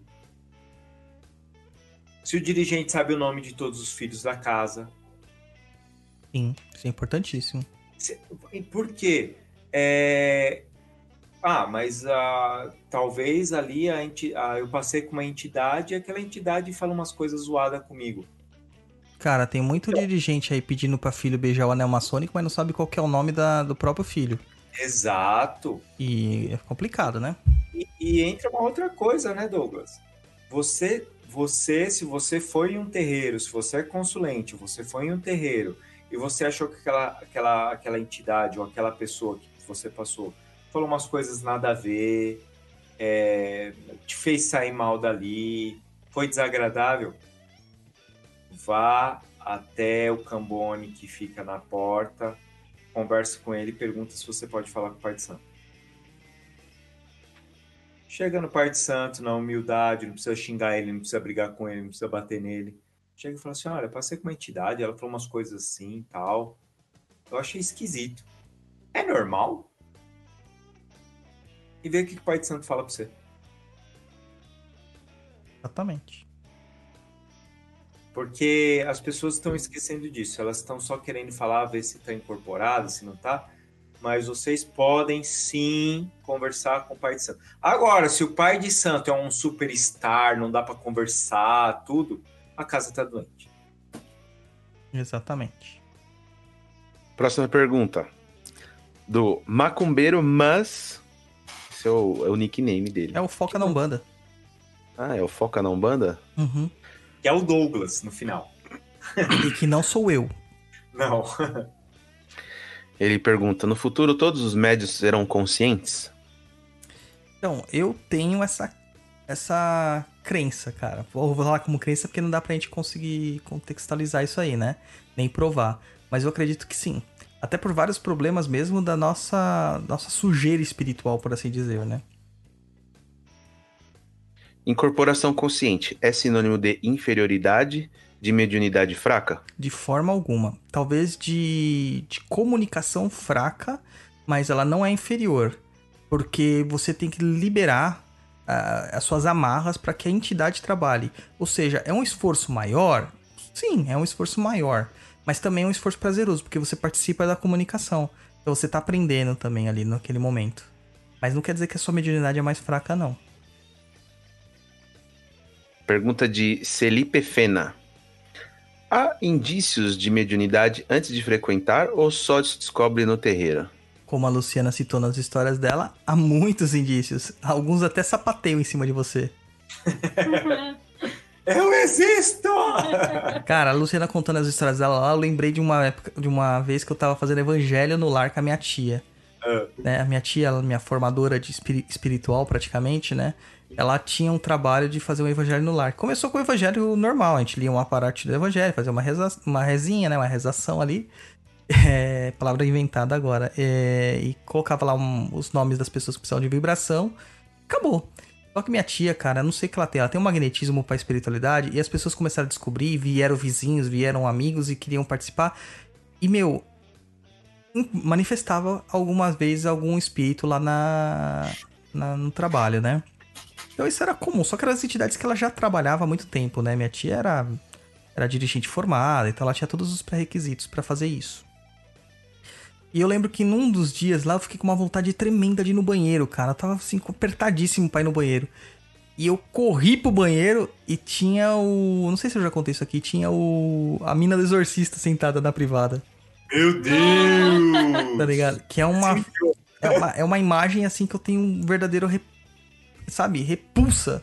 Porque É. eu acho repugnante, não é medo, é, é- é nojenta, ela é nojenta, né? Então eu tenho uma repulsa. E, cara, eu olhei aquilo assim, fiquei estático, parado, me deu um negócio assim, daí eu falei, puta, terça-feira, dia de evangelho, tô ligado. É algum espírito querendo se manifestar pra me desequilibrar, né? Eu tava É. tão apertado, cara, eu virei pro espírito e falei assim, mano, eu sei que você não é assim, é, eu sei que você não tem essa forma, isso é só um filme. Bicho, sai daí antes que eu mijo na tua cara. Aí o espírito mudou, tá ligado? Virou uma forma, so- uma sombra assim, com uma outra cara e puf, sumiu. Foi um banimento do mijo. Foi, foi. Tem o do Frater Cagão lá, né? Isso aí foi. É, mas você não falou que várias coisas de, de, de macumba uma vez? Você, se você mijar em cima, você corta? Sim, sim, porque é a questão da ureia, né? Da, da a amônia que você também Isso. pode jogar, exatamente. Muito bom. Olha o ir Mário aqui. Porra, Douglas, meu banheiro fica na parte de baixo de casa. Mário, fralda. Pinico. Pergunta do Siltel. É possível uma incorporação assim ao acaso? Digo, sem um ritual, apenas a entidade incorporar? Sim, é possível. Acontece. Acontece em vários locais. Não tem mais o que Pergun- falar. É basicamente isso. Pode acontecer. Pode acontecer.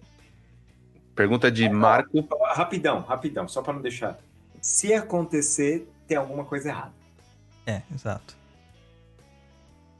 Pergunta de Marco. Desculpa, Luiz. Nossa. É para você procurar um, um terreiro, um centro espírita, que não é, não é normal, não, não é uma coisa natural. Ah, mas to- todo mundo que incorpora. Não, não, não é assim que funciona, não tá legal. Ô, Luiz, lê a pergunta do Foca na Umbanda no, no, no YouTube. Deixa eu abrir aqui, peraí.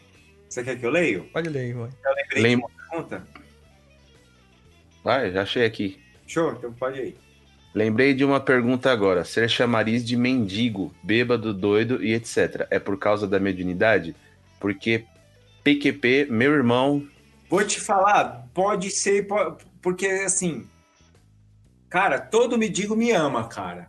Todos eles querem me dar a mão. Comigo é a mesma coisa, cara.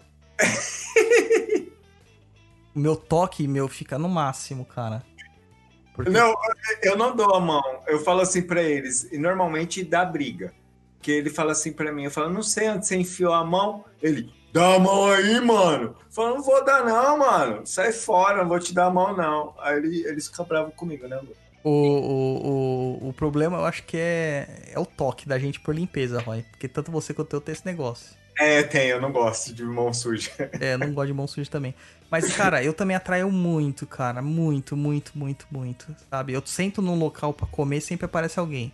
E sabe o que eu aprendi a fazer com o meu velho pai? Eu Ah. compro um prato de comida pra ele e peço pra ele sentar comigo na mesa. Sim. É isso. Bora lá? Posso para a próxima pergunta agora? Pode. Então vamos lá. Próxima pergunta do Marco Inácio08. Provavelmente deve ser do Instagram, né? Esse É aí. Instagram. Todos esses eu acho que É. são do Instagram. Desculpa que minha garganta tá zoada. É, o que fazer quando é perceptível a mistificação de um irmão no terreiro e isso atrapalha a gira? Aí o Roy falou muito bem durante o programa inteiro. Chega pro dirigente, na boa, na paz. No momento que não tá tendo gira. Sabe? Chega assim e fala assim: olha. Preciso falar alguma coisa pra você, tá acontecendo isso, isso, isso, tal. Só acho que você devia saber. Esquece o problema, cara. Aí é com o dirigente. Dirigente que tem que dar a letra. É, pergunta de Lela Miolo. Que tipos de mediunidades existem? Então, as mais comuns, Lela, é a vidência, né? Clarividência, clareaudiência, psicofonia, psicografia. Existe também, é, supostamente, a, a- a incorporação, a mediunidade de cura, a mediunidade de transporte. Essas são as mais básicas que tem. Tem mais alguma que eu esqueci, Roy? Ou, ou Lu? Não. Ah, essas são as mais básicas, né? É. Se você quer Mas saber existem dela, muitas mais. unidade, Pergunta de Arnalduda. Por que a incorporação não é mais inconsciente? Cara, é um pouco daquilo que eu já falei, que é por causa dessa energia densa e suja que a gente vive nesse planeta, comida, bebida, ar e tudo mais. E também porque os médiums não aprendem, né? Então, acaba que a inconsciência acabou dando espaço para consciência. E ser inconsciente não é tão bom assim não, cara. Muitos médios inconscientes pedem para ser conscientes. O, o, o, próprio pai de santo formador lá do, do, do Oxum, ele, ele gosta de quando ele não incorpora porque ele consegue participar da gira. Porque quando ele incorpora, é como se ele tivesse dormido e ele acorda depois que a entidade vai embora. Pergunta de Davi Vaz. Sobre mediunidade de transporte, você pode falar um pouco? Os médios que recebem as entidades que vêm buscar a luz são doutrinados?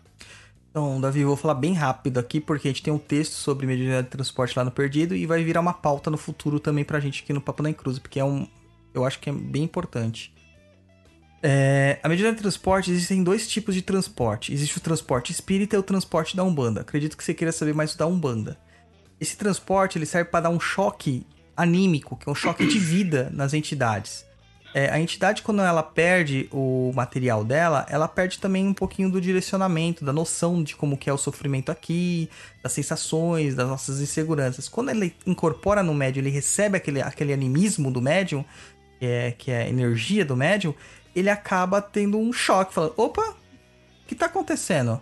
E acaba se manifestando muitas vezes as, os lados emocionais daquele Kiumba que antes não conseguia ser doutrinado. Isso fragiliza ele para que ele possa ser encaminhado por uma doutrinação. Entendeu? Entendi. Pergunta de Carolina Amaral. Em alguns pontos que eu escuto, sinto algo. Quer chegar, chegando às vezes ao ponto de quase incorporar. Mas não só na gira. Às vezes em casa, quando escuto, também. Por quê? É o que eu falo que é evocação. Pontos cantados podem ser ouvidos? Podem. Desde que você entenda que são músicas. Se você acredita que aqueles são pontos de evocação, aí você não pode ouvir, porque você está evocando espíritos. Eles são pontos de chamada, tem poder mágico. Então tudo vai da sua convenção mental, entendeu? Procure um terreiro. Procure um terreiro. A Gabi Santana. É normal não sentir uma conexão com seus guias? Entidades já me chamaram para desenvolver, mas não sinto que sou médium. O que acham? Sim, a Luciana falou sobre isso, eu também falei sobre isso, a gente passou por isso, o Roy passou por isso. É comum. Comum, você só vai saber dentro, quando você estiver imersa na energia. Segunda pergunta: é possível diferenciar quando é algo espiritual ou apenas coisa da vida mesmo? Sim, também, através do discernimento. Algo espiritual você vai ver que, meu, tem coisas que acontecem sem supostas explicações. Agora, coisa da vida, fala assim, ah, eu, eu dou azar na vida. Pô, mano, como assim azar na vida? Ah, eu não ganho na Mega Sena, mas você joga na Mega Sena? Ah, não, não joga. Como você quer ganhar? É mais ou menos isso, entendeu? Tem que saber as causas, a, a ação e reação, né? Causa e efeitos também. Apesar que, vou te dizer uma coisa, cara, que vai soar até esquizotérico aqui. Quase tudo é espiritual, mas ao mesmo tempo não importa isso. O CJ Caetano. Aos que incorporam, gostaria de saber de cada um como foi a primeira incorporação. Ixi. Começa aí, Roy. Ah, deixa eu lembrar. A primeira, acho que incorporação que eu tive. é, Na real, eu não consegui incorporar. Assim, né? Eu foi com, com Montanha, que é o Exu. E eu só fiquei gargalhando, acho que uns 20 minutos. Foi. 20 minutos gargalhando, gargalhando, gargalhando, sem conseguir levantar, sem conseguir ficar em pé, sem nada disso. Só foi isso e incontrolavelmente. Essa foi a minha primeira manifestação. Foi da hora. Nada. Foi, foi bizarro, porque. Ah, o- foi o Capa o primeiro que veio, acendeu uma vela, resmungou alguma coisa que eu não lembro e foi embora. É. O meu também. Foi com o Exu no trabalho de praia. cantaram pra todas as linhas, eu não incorporei nada. Na última linha, que era a linha de Exu, que naquele trabalho específico, começaram a cantar, meu corpo curvou, comecei a gargalhar, não parava de gargalhar. Tava dando dor de barriga e. É isso aí, incorporei o Tiriri. Eu vou contar minha experiência. que é nenhuma. É zero. É, a pergunta pergunta é: comum a casa cobrar pelo desenvolvimento mediúnico? Já respondemos isso aí, né? É, mas vamos responder de novo? Em coro? Não. Não. Não é comum. Eu acho que a, aí teve até que refazer isso aí. É comum hoje em dia? É. É, ético? Não. É, o que vocês diriam para seu eu de anos atrás que é o terreiro pela primeira vez? Foge que é cilada, Bino. Eu diria isso, vocês. Você diria, Lu? Nem vai adiantar, você não vai ficar aqui. É verdade. Ah, se fosse primeira vez, meu, eu lá no fundo ia falar assim: não seja enganado. Ah, mas faz, faz bem ser enganado, a gente aprende muito. Ah, mais ou menos. Quando envolve dinheiro não é legal, não. Ah, é, verdade. Perder dinheiro comigo, cara, eu sou capricorniano, nunca é legal, cara. O Roy é aquele que pula na piscina com o sorrisão na mão e não derrete. Não derrete, cara. Pergunta de Luana Silva Uai. É Era o nome dela. É. Aí vê que ela é mineira, uai. Uai. É. É. Aí ela fala o seguinte: aqui no setor onde eu moro tem uma, tem umas duas casas que é só chegar perto delas que eu fico sem energia, literalmente. Parece que me tiraram toda a minha energia. E quando isso acontece, eu fico um porre, nem eu me aguento. E no dia seguinte, meu corpo amanhece cheio de hematomas adquiridos à noite. Não sei como. Em uma conversa com um amigo, ele me disse que isso tinha a ver com a mediunidade, porém não quis me dar mais detalhes. Isso tem a ver mesmo? Sim, tem. E essas casas que você chega perto provavelmente trabalham com esses encruzetes aí que a gente falou. Né? Esses espíritos que são não são dentro de linhas nenhumas e nem de doutrinas algumas. Muitas pessoas falam assim: a Kimbanda pratica o mal. Não, a Kimbanda tem sua ética. É uma ética diferente da que a gente está acostumado a ver dentro da Umbanda. Mas tem ética. Os espíritos lá seguem hierarquias. Agora, quando o lugar é uma zona, é uma bagunça, aí só tem mago negro e espírito obsessor mesmo sugando, né? Os quiumbão sugando. Aí pode ser que realmente, só de você se aproximar, eles estão ali se alimentando de você. Porque você tem uma porta aberta. O Rompimato fala que o médium, na verdade, ele, ele é como se fosse um grande farol no meio de uma escuridão. Então ele fala assim: imagina você no meio do campo, onde você só tem a sua luz, ou seja, você é uma, uma luminária. Os mosquitos não vêm, as pernilongos não vêm, tal, os insetos não vêm na luminária e ficam batendo contra a luminária. É. A mesma coisa com a mediunidade. Os espíritos negativos, ou os, os ignorantes, vamos usar esse nome, acabam, sim, batendo na luminária o tempo todo e tentando a atenção da luminária.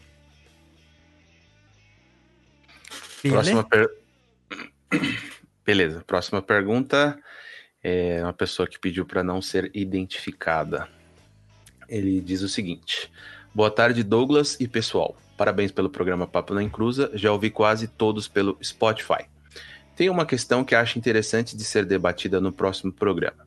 Uma amiga foi, durante muitos anos, médios numa casa espírita tradicional daqui do Rio de Janeiro. Depois de um tempo, ela se desligou dessa casa e passou a trabalhar como médio em um terreiro de centro de Umbanda, incorporando suas entidades normalmente. Por bastante tempo, de forma como consideramos os arquétipos tradicionais de cada entidade. Um dia ela voltou ao centro espírito, nesse centro espírito, para visitar seus amigos que ainda estavam lá e foi convidada a participar de uma sessão de materialização. Abre parênteses, que ocorre tradicionalmente lá, fecha parênteses.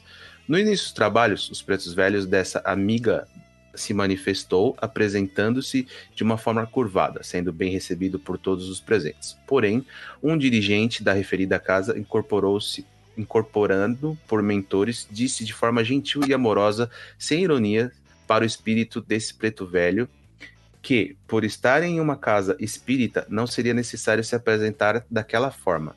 Nesse momento, minha amiga relata que, ainda incorporado, tomou a postura ereta e continuou a participar da sessão com, abre parênteses, seu preto velho, sem manifestar as características do arquétipo da entidade. O que vocês acham? Então, é... As entidades, elas respeitam as egrégoras das casas, né? Então, se esse mentor estava realmente incorporado, ele só deu um toque pra entidade, ele foi muito, muito educado, né? Falar que as pessoas ali não estão preparadas para aquilo. Contudo, entretanto, todavia, a gente sabe que existe muito preconceito dos campos espíritas para com a Umbanda. Em outros casos também, é, pode acontecer dos espíritos se manifestarem e não quererem mudar sua postura justamente por estarem é, explicando alguma coisa, como foi no caso do surgimento da Umbanda, né? O Caboclo da Sete Cruzilhada se negou a se manifestar como os espíritos que lá já se manifestavam. Eu já contei aqui também que participei de um tratamento uma vez na Casa Banca do Caminho, um, é um centro espírita, aqui de São Paulo, na região da, da na região ali da Vila Formosa, e que eu fui participar, fui convidado a participar de sete trabalhos seguidos de, de atendimento, né, de energia.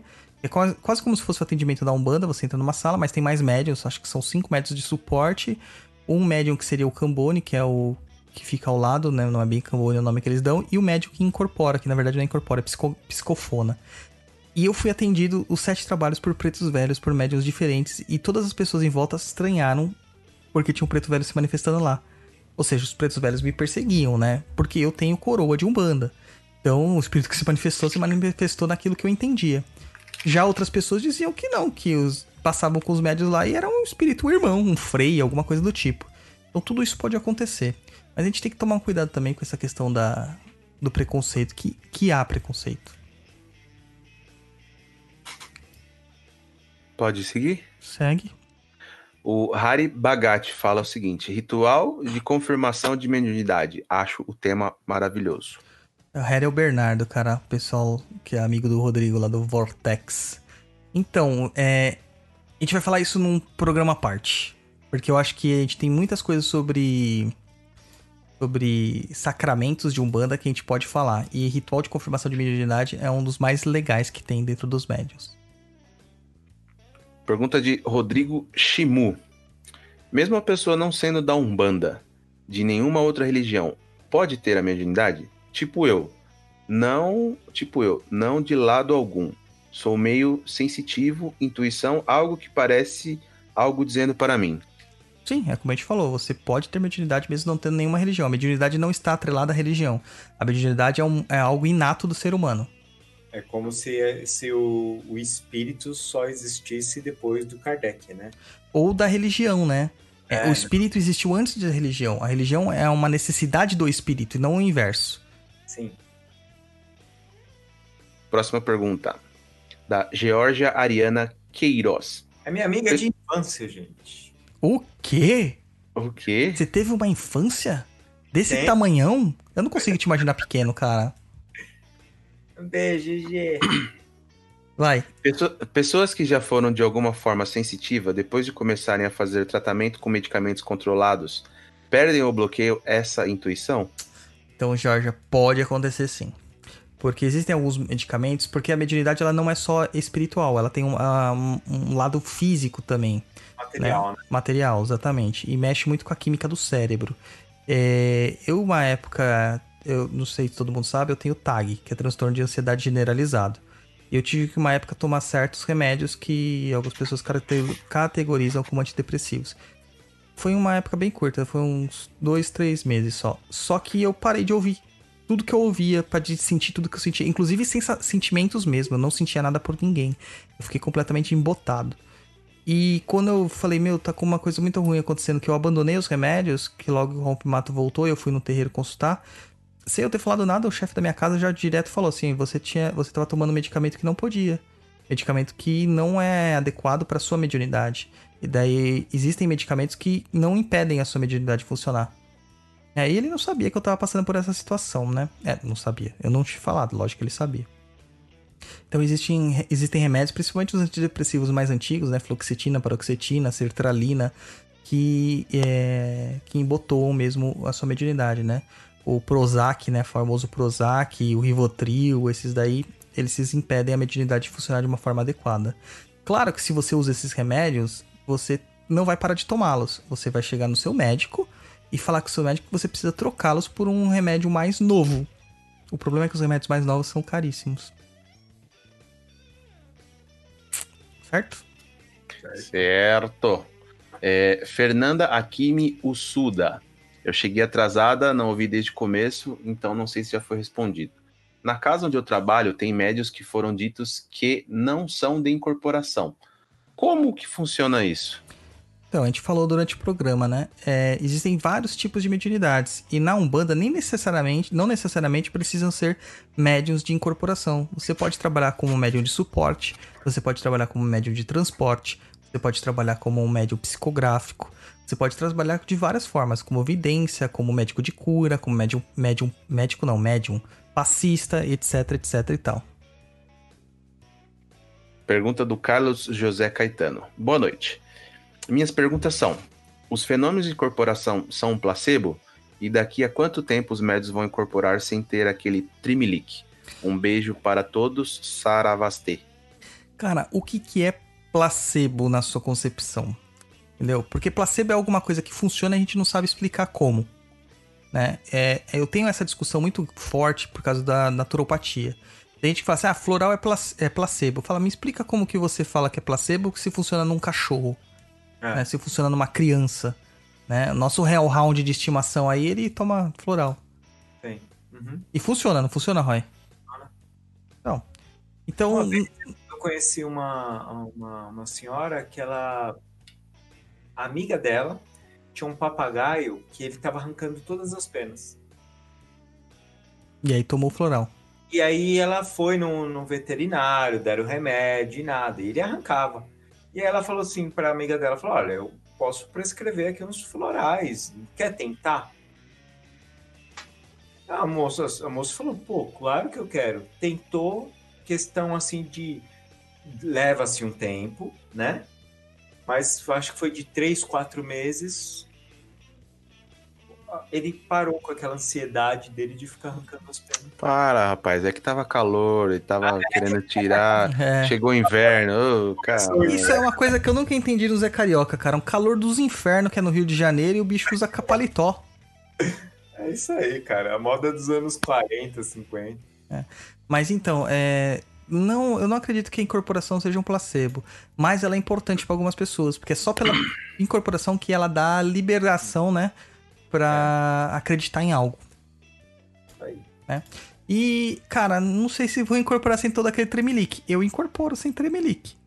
É, tem tô... algumas manifestações que vocês podem achar que é um pouco mais forte, mas é sem tremelique. Eu não fico me tremendo todo. Eu também não incorporo e a Luciana também. Então, aí. Próxima pergunta do senhor Daniel Cataruzzi.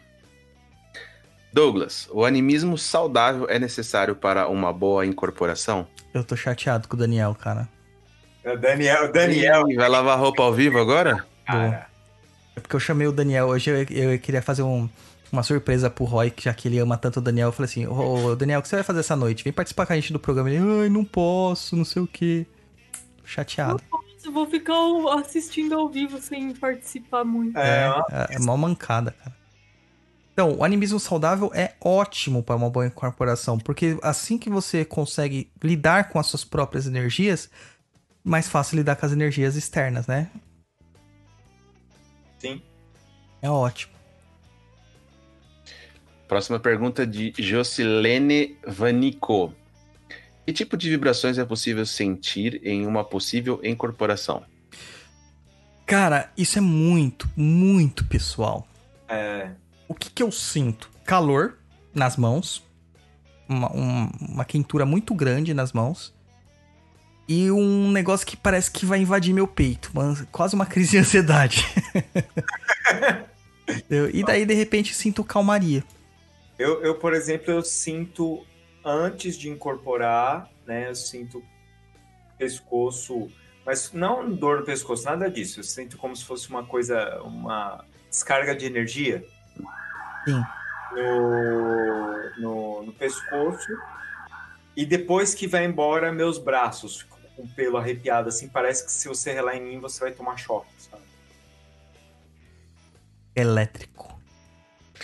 Próxima pergunta é de Renata Rahal. É Raal. Rahal. Tá bom. Desculpe. É que ela corrigiu a gente num outro programa.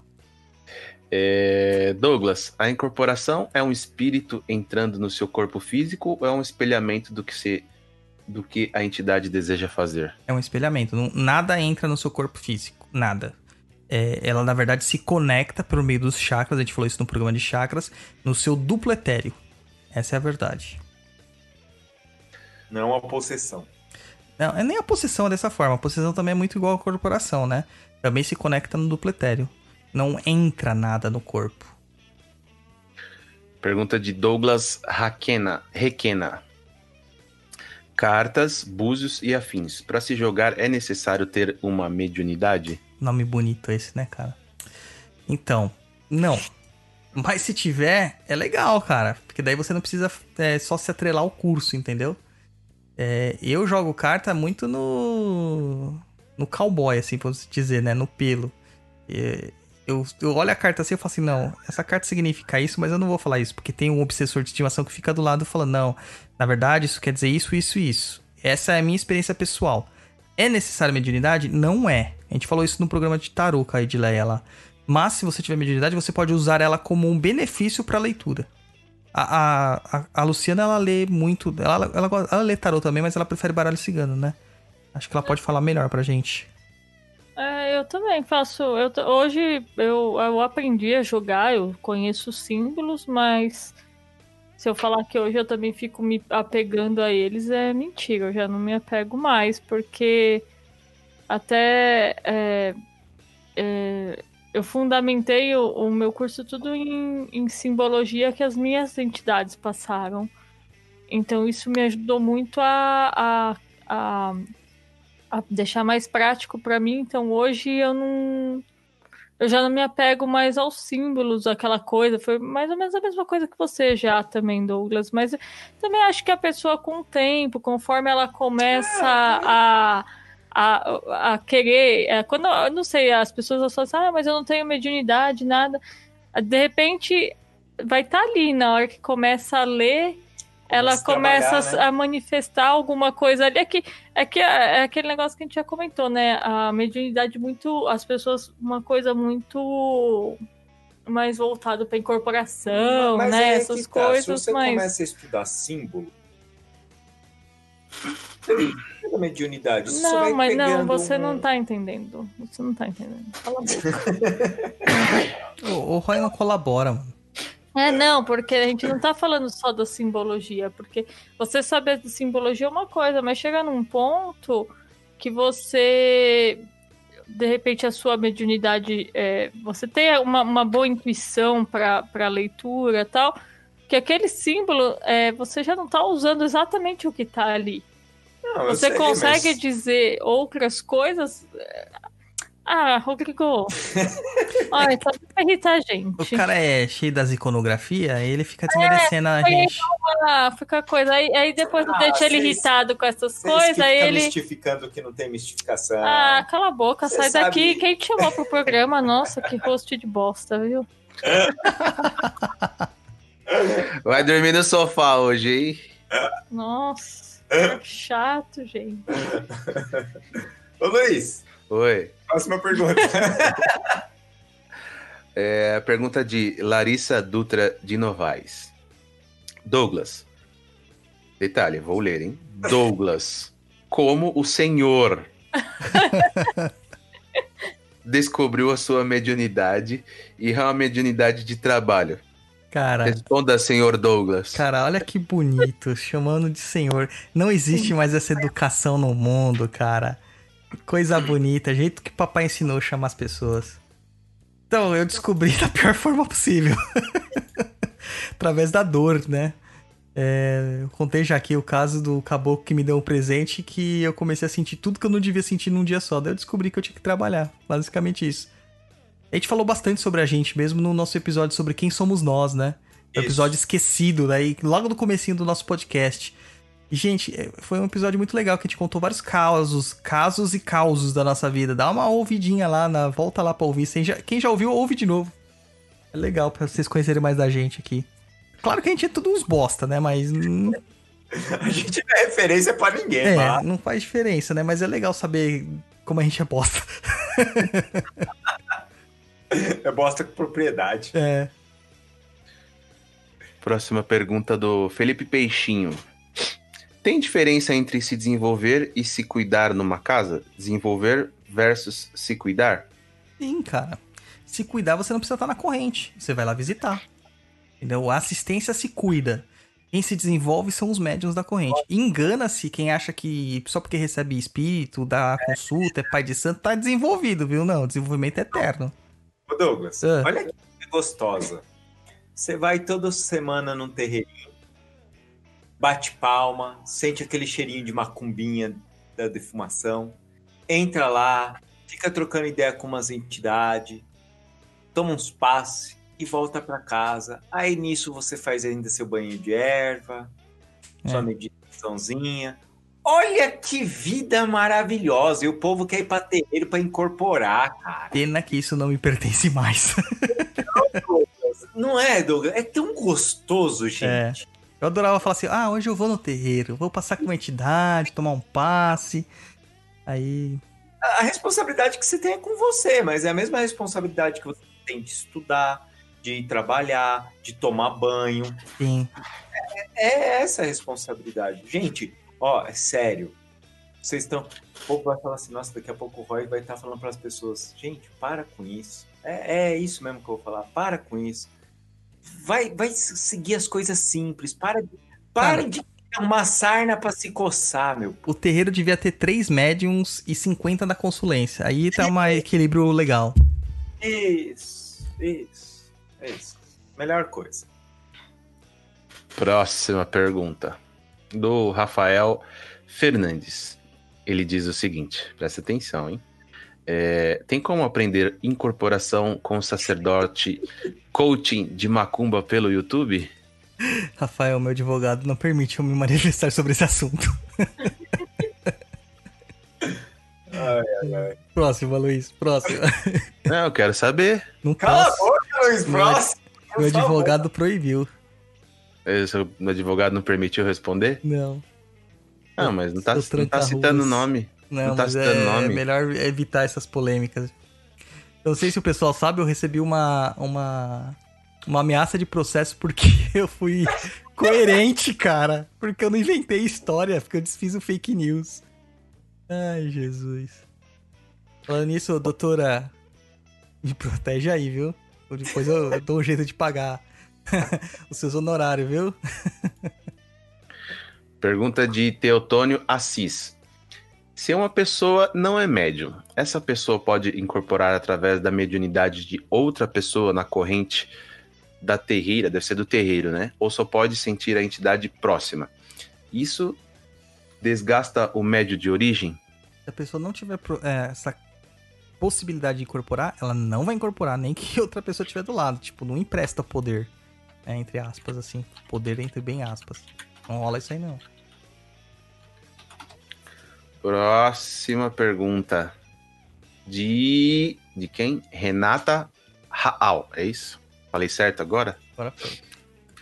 Então, se eu estudar, procurar me espiritualizar mais, sem estar em uma casa de umbanda, eu posso estar suprindo essa necessidade que sinto, pois me sinto ainda no lugar que deveria estar. É, pois ainda sinto. não me sinto no lugar que deveria estar. Então, Renata, sim, você tem que se espiritualizar por conta, mas sabendo que você tem que continuar procurando. Né? É que algumas pessoas, é, por comodismo, acabam falando assim: ah, eu vou ficar aqui só em casa fazendo mesmo e não vou procurar mais lugar nenhum. É, não é esse o caso. É importante ter esse contato com a coletividade. É muito importante.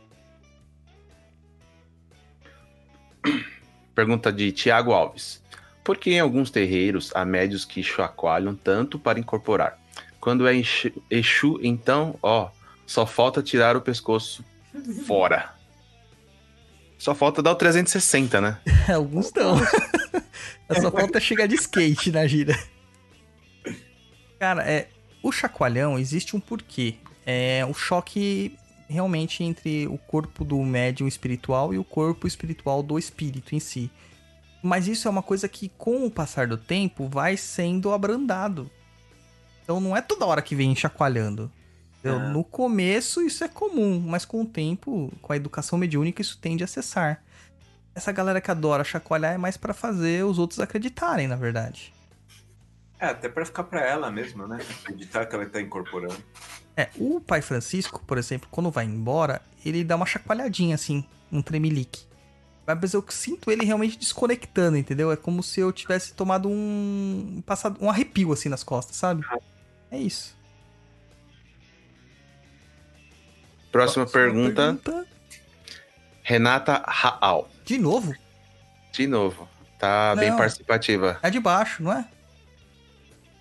Não, não, ela de é, novo. é ela de novo. Nossa, Renata, quantas questões, cara! do programa, cara. Isso é porque a gente ainda troca ideia no inbox, hein? Mas que legal, que legal. Muito legal. É, quando faz a puxada com vários médios, o que ocorre nesse momento? Tem um médio que conversa com os demais que estão incorporados, por quê? Porque alguns chegam até cair no chão. Então, essa puxada é a mediunidade de transporte. Eu vou deixar você um pouquinho na no curiosidade pra quando a gente for falar de mediunidade de transporte. Ou vê lá o, o texto que a gente tem lá no, no Perdido, que fala sobre mediunidade de transporte. Eu vou deixar assim porque tem muitos pormenores que eu gostaria de falar sobre isso e eu acho que a gente não vai ter espaço aqui, porque a gente já tá indo pra quase 3 horas de programa.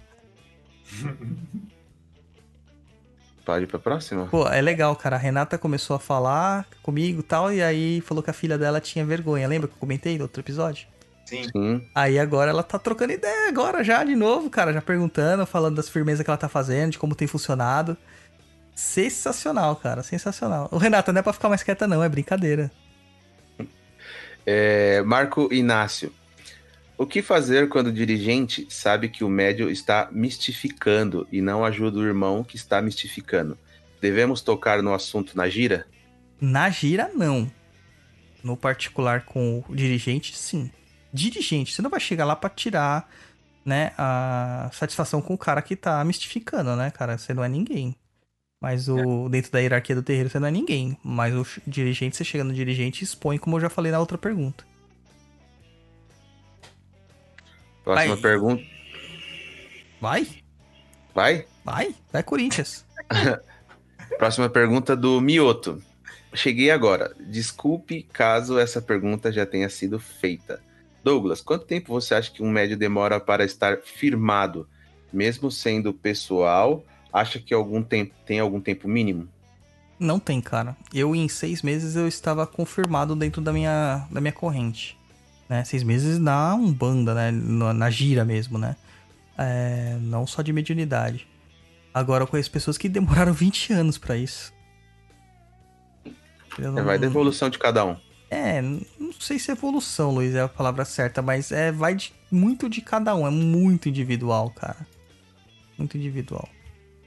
Próxima pergunta do Mioto também. Na visão do Douglas, não necessariamente se incorpora todas as linhas, mas caso seja necessário para trabalho um espírito de linha específica, como proceder o trabalho? Ele se manifestaria?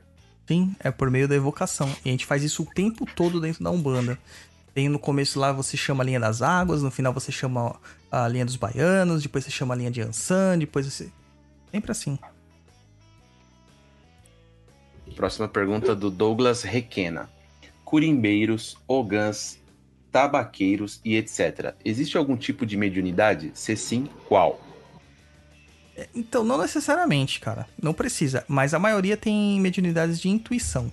Essa é a verdade. Ou de inspiração, né? Por causa das músicas que tocam. Tem muito curimbeiro que sabe a hora certa de tocar a música certa, que é a energia que a, que a, que a gira tá precisando. Mas isso não é uma regra, né? Porque se não conseguir pela curimba, aí o guia-chefe da casa incorporado, ele já dá o toque e fala assim, ó, to, canta pra tal entidade. Canta pra tal coisa. Ana Elisa Pio negocia. Como funciona a mediunidade e incorporação na curimba? É a mesma coisa. Luiz. Hum? É, é a mesma coisa da pergunta do Douglas Requena. Mas não vai ler? Não, quer ler tudo bem, mas é a mesma resposta. É, tá bom. Então vamos lá. É, Felipe Passos É o Moraes. tramal, cara, é o tramal. É, bicho, tô mal aqui. Tô, não é tramal, é tá mal. É, Felipe Passos Moraes. Médium, já experiente do espiritismo, quando ingressa na Umbanda, as ou a entidade que ele costuma trabalhar também pode se manifestar na Umbanda? Sim, pode. E vai se manifestar. Geralmente como um irmão. Dentro da linha de Oxalá.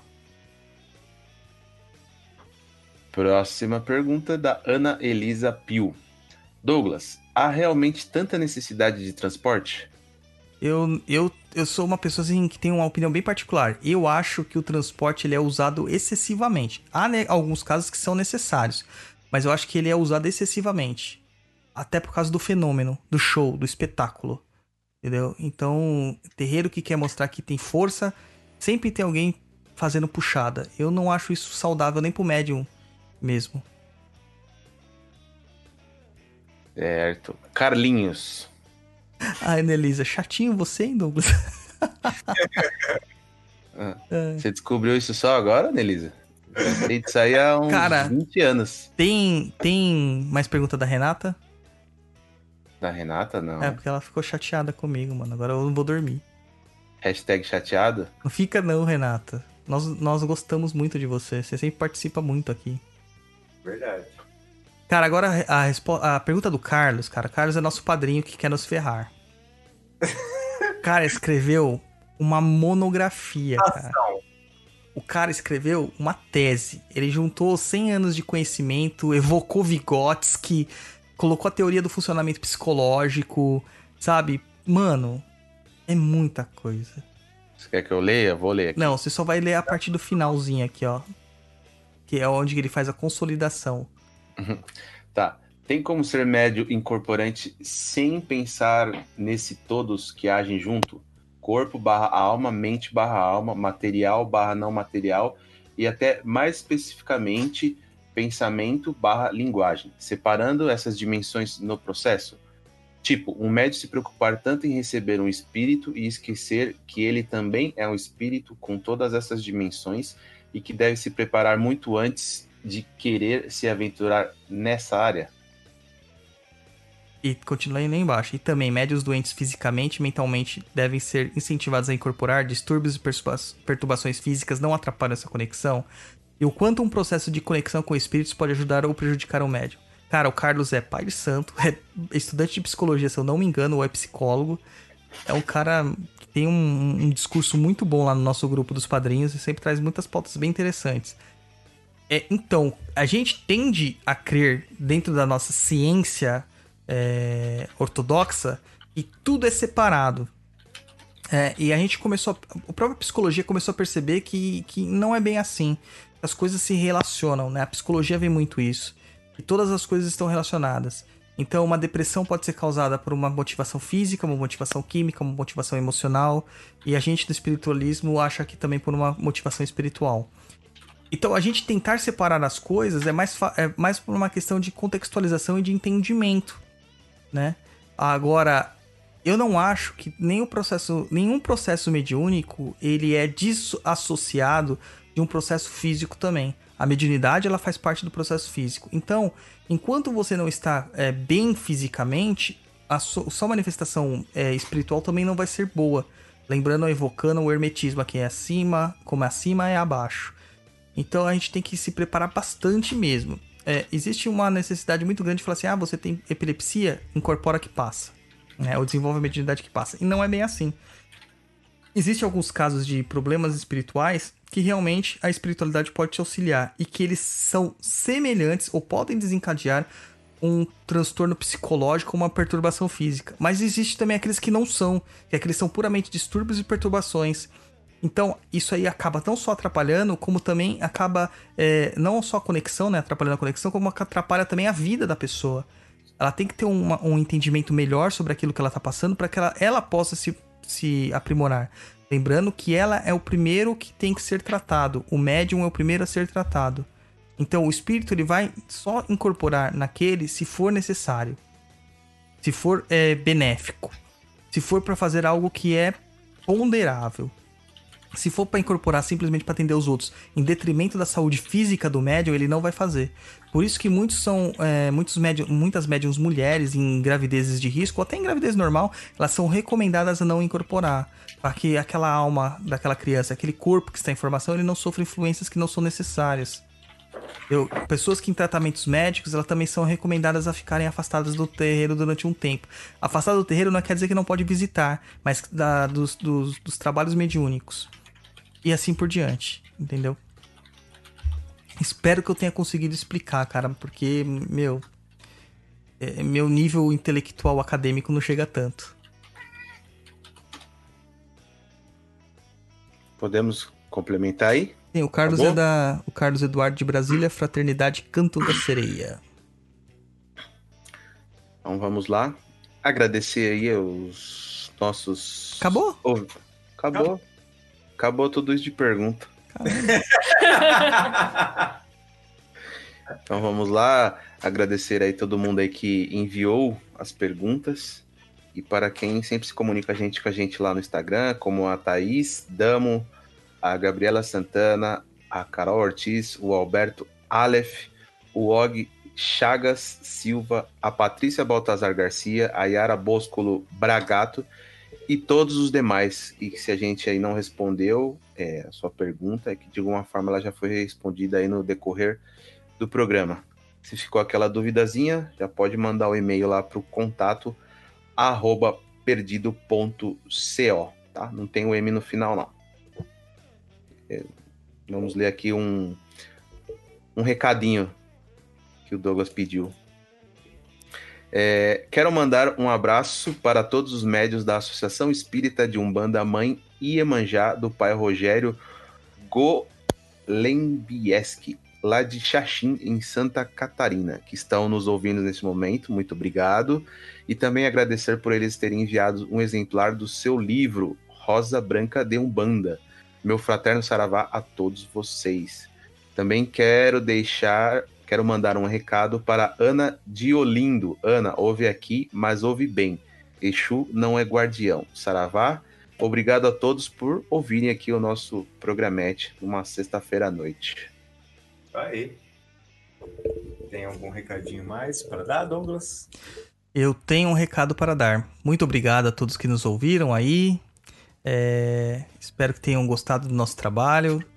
É, só alertar que eu tô meio atrasado nas lições do Maitá e também nas participações dos grupos lá, tanto no Telegram quanto no Facebook, porque, cara, tá, tá tenso o trabalho. Como vocês bom, bem sabem, o Luiz é meu braço direito lá na firma e ele resolveu ficar doente bem agora, né?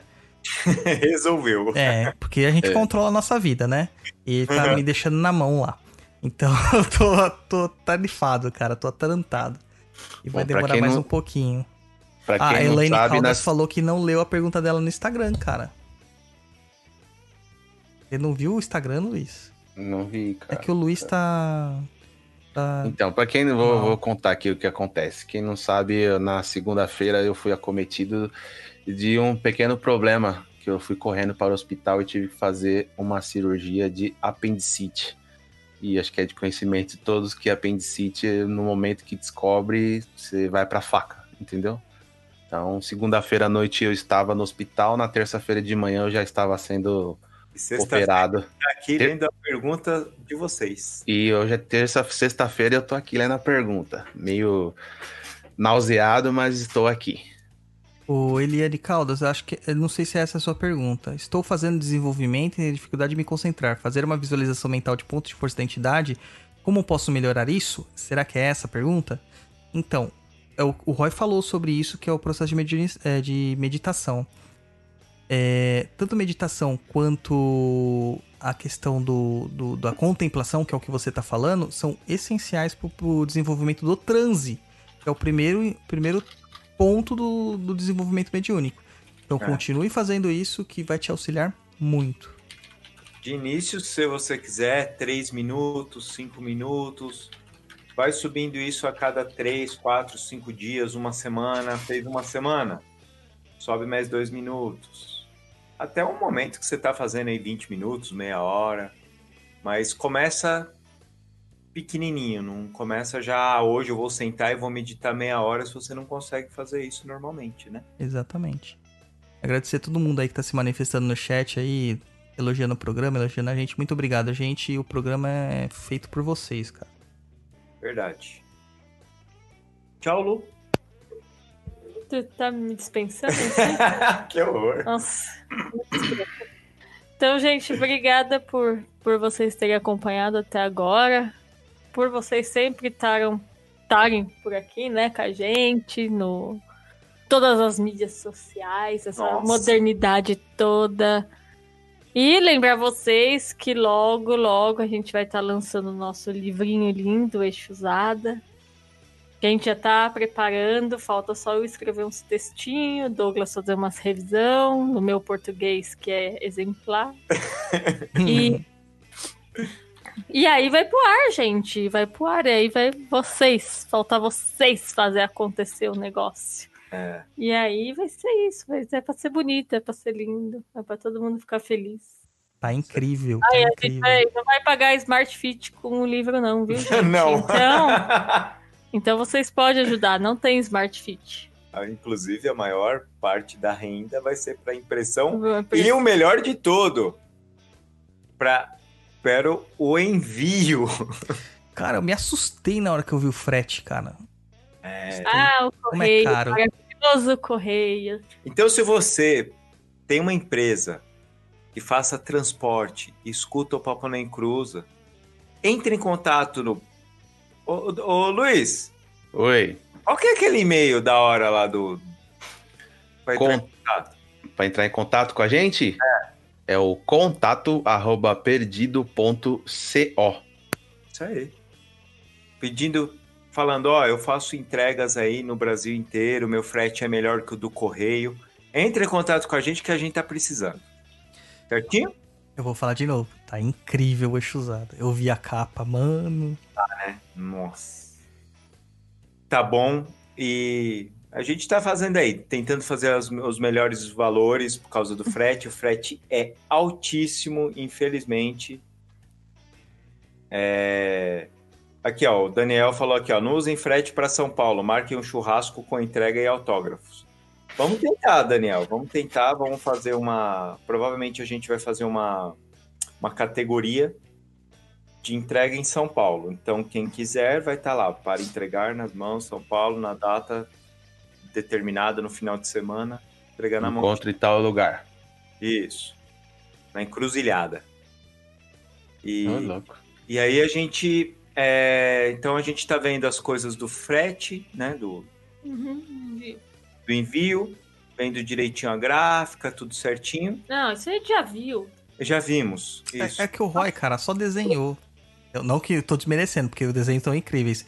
Mas ele não fica ligado nessa parte da administração.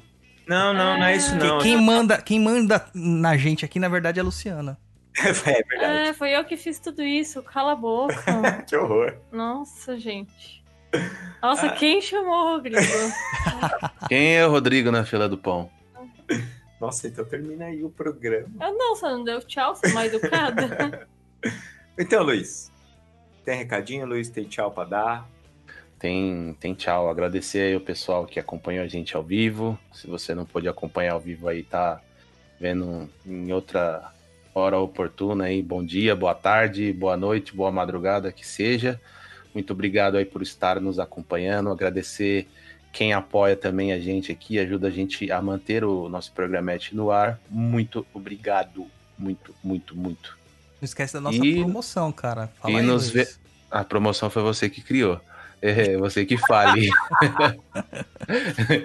e nos vemos, no- nos ouvimos, né? Nos próximos programas. Fique atento aí às redes sociais para saber os temas e mandarem as perguntas antecipadamente, se você não pode participar ao vivo, é claro. E não se esquece do nosso projeto aqui. Arrume uma namorada pro japonês. Nossa promoção. Ô, Lu, Hum. Luciana, como que você falaria para as pessoas participarem dessa promoção do Luiz? Nossa, gente. Vocês têm que participar, porque é legal ajudar as pessoas. Vocês não são caridosos? Vocês não são da Umbanda? Vocês não são espírita? Tem que ajudar as pessoas. Vocês não são eu. Então, Vocês não são eu. então vamos ser Mandar, né, aquele... E, e nem precisa ser tão caridoso, porque ainda vai ganhar prêmio, vai ganhar um livro e uma mensagem do Luiz. Fazendo uma, um afaguinho, né? É, mandando uma mensagem Mandando ele, um né? carinho, porque o Luiz tá adoentado, ele tá enfermo, então é importante vocês serem legais com ele. E ainda vão ganhar um presente por ser legal. É um bom. E paquerar o Luiz. E vão paquerar o Luiz. É, genial. Nosso samurai nipônico do amor. Ai, meu Deus do céu. É o mestiço que você falou lá? Ah, sei lá, cara. É muito adjetivo esse cara. Ah, isso aí. Tem mais... Tchau, Douglas. Hoje já chegou o seu tchau também. Eu já falei tanto hoje, vocês já me cortaram várias vezes, já chega. Tá bom. então, pessoal, muito obrigado aí. Nosso programa é 51. O próximo é 52. E o outro é 53. E o outro é 54. E tchau, tchau.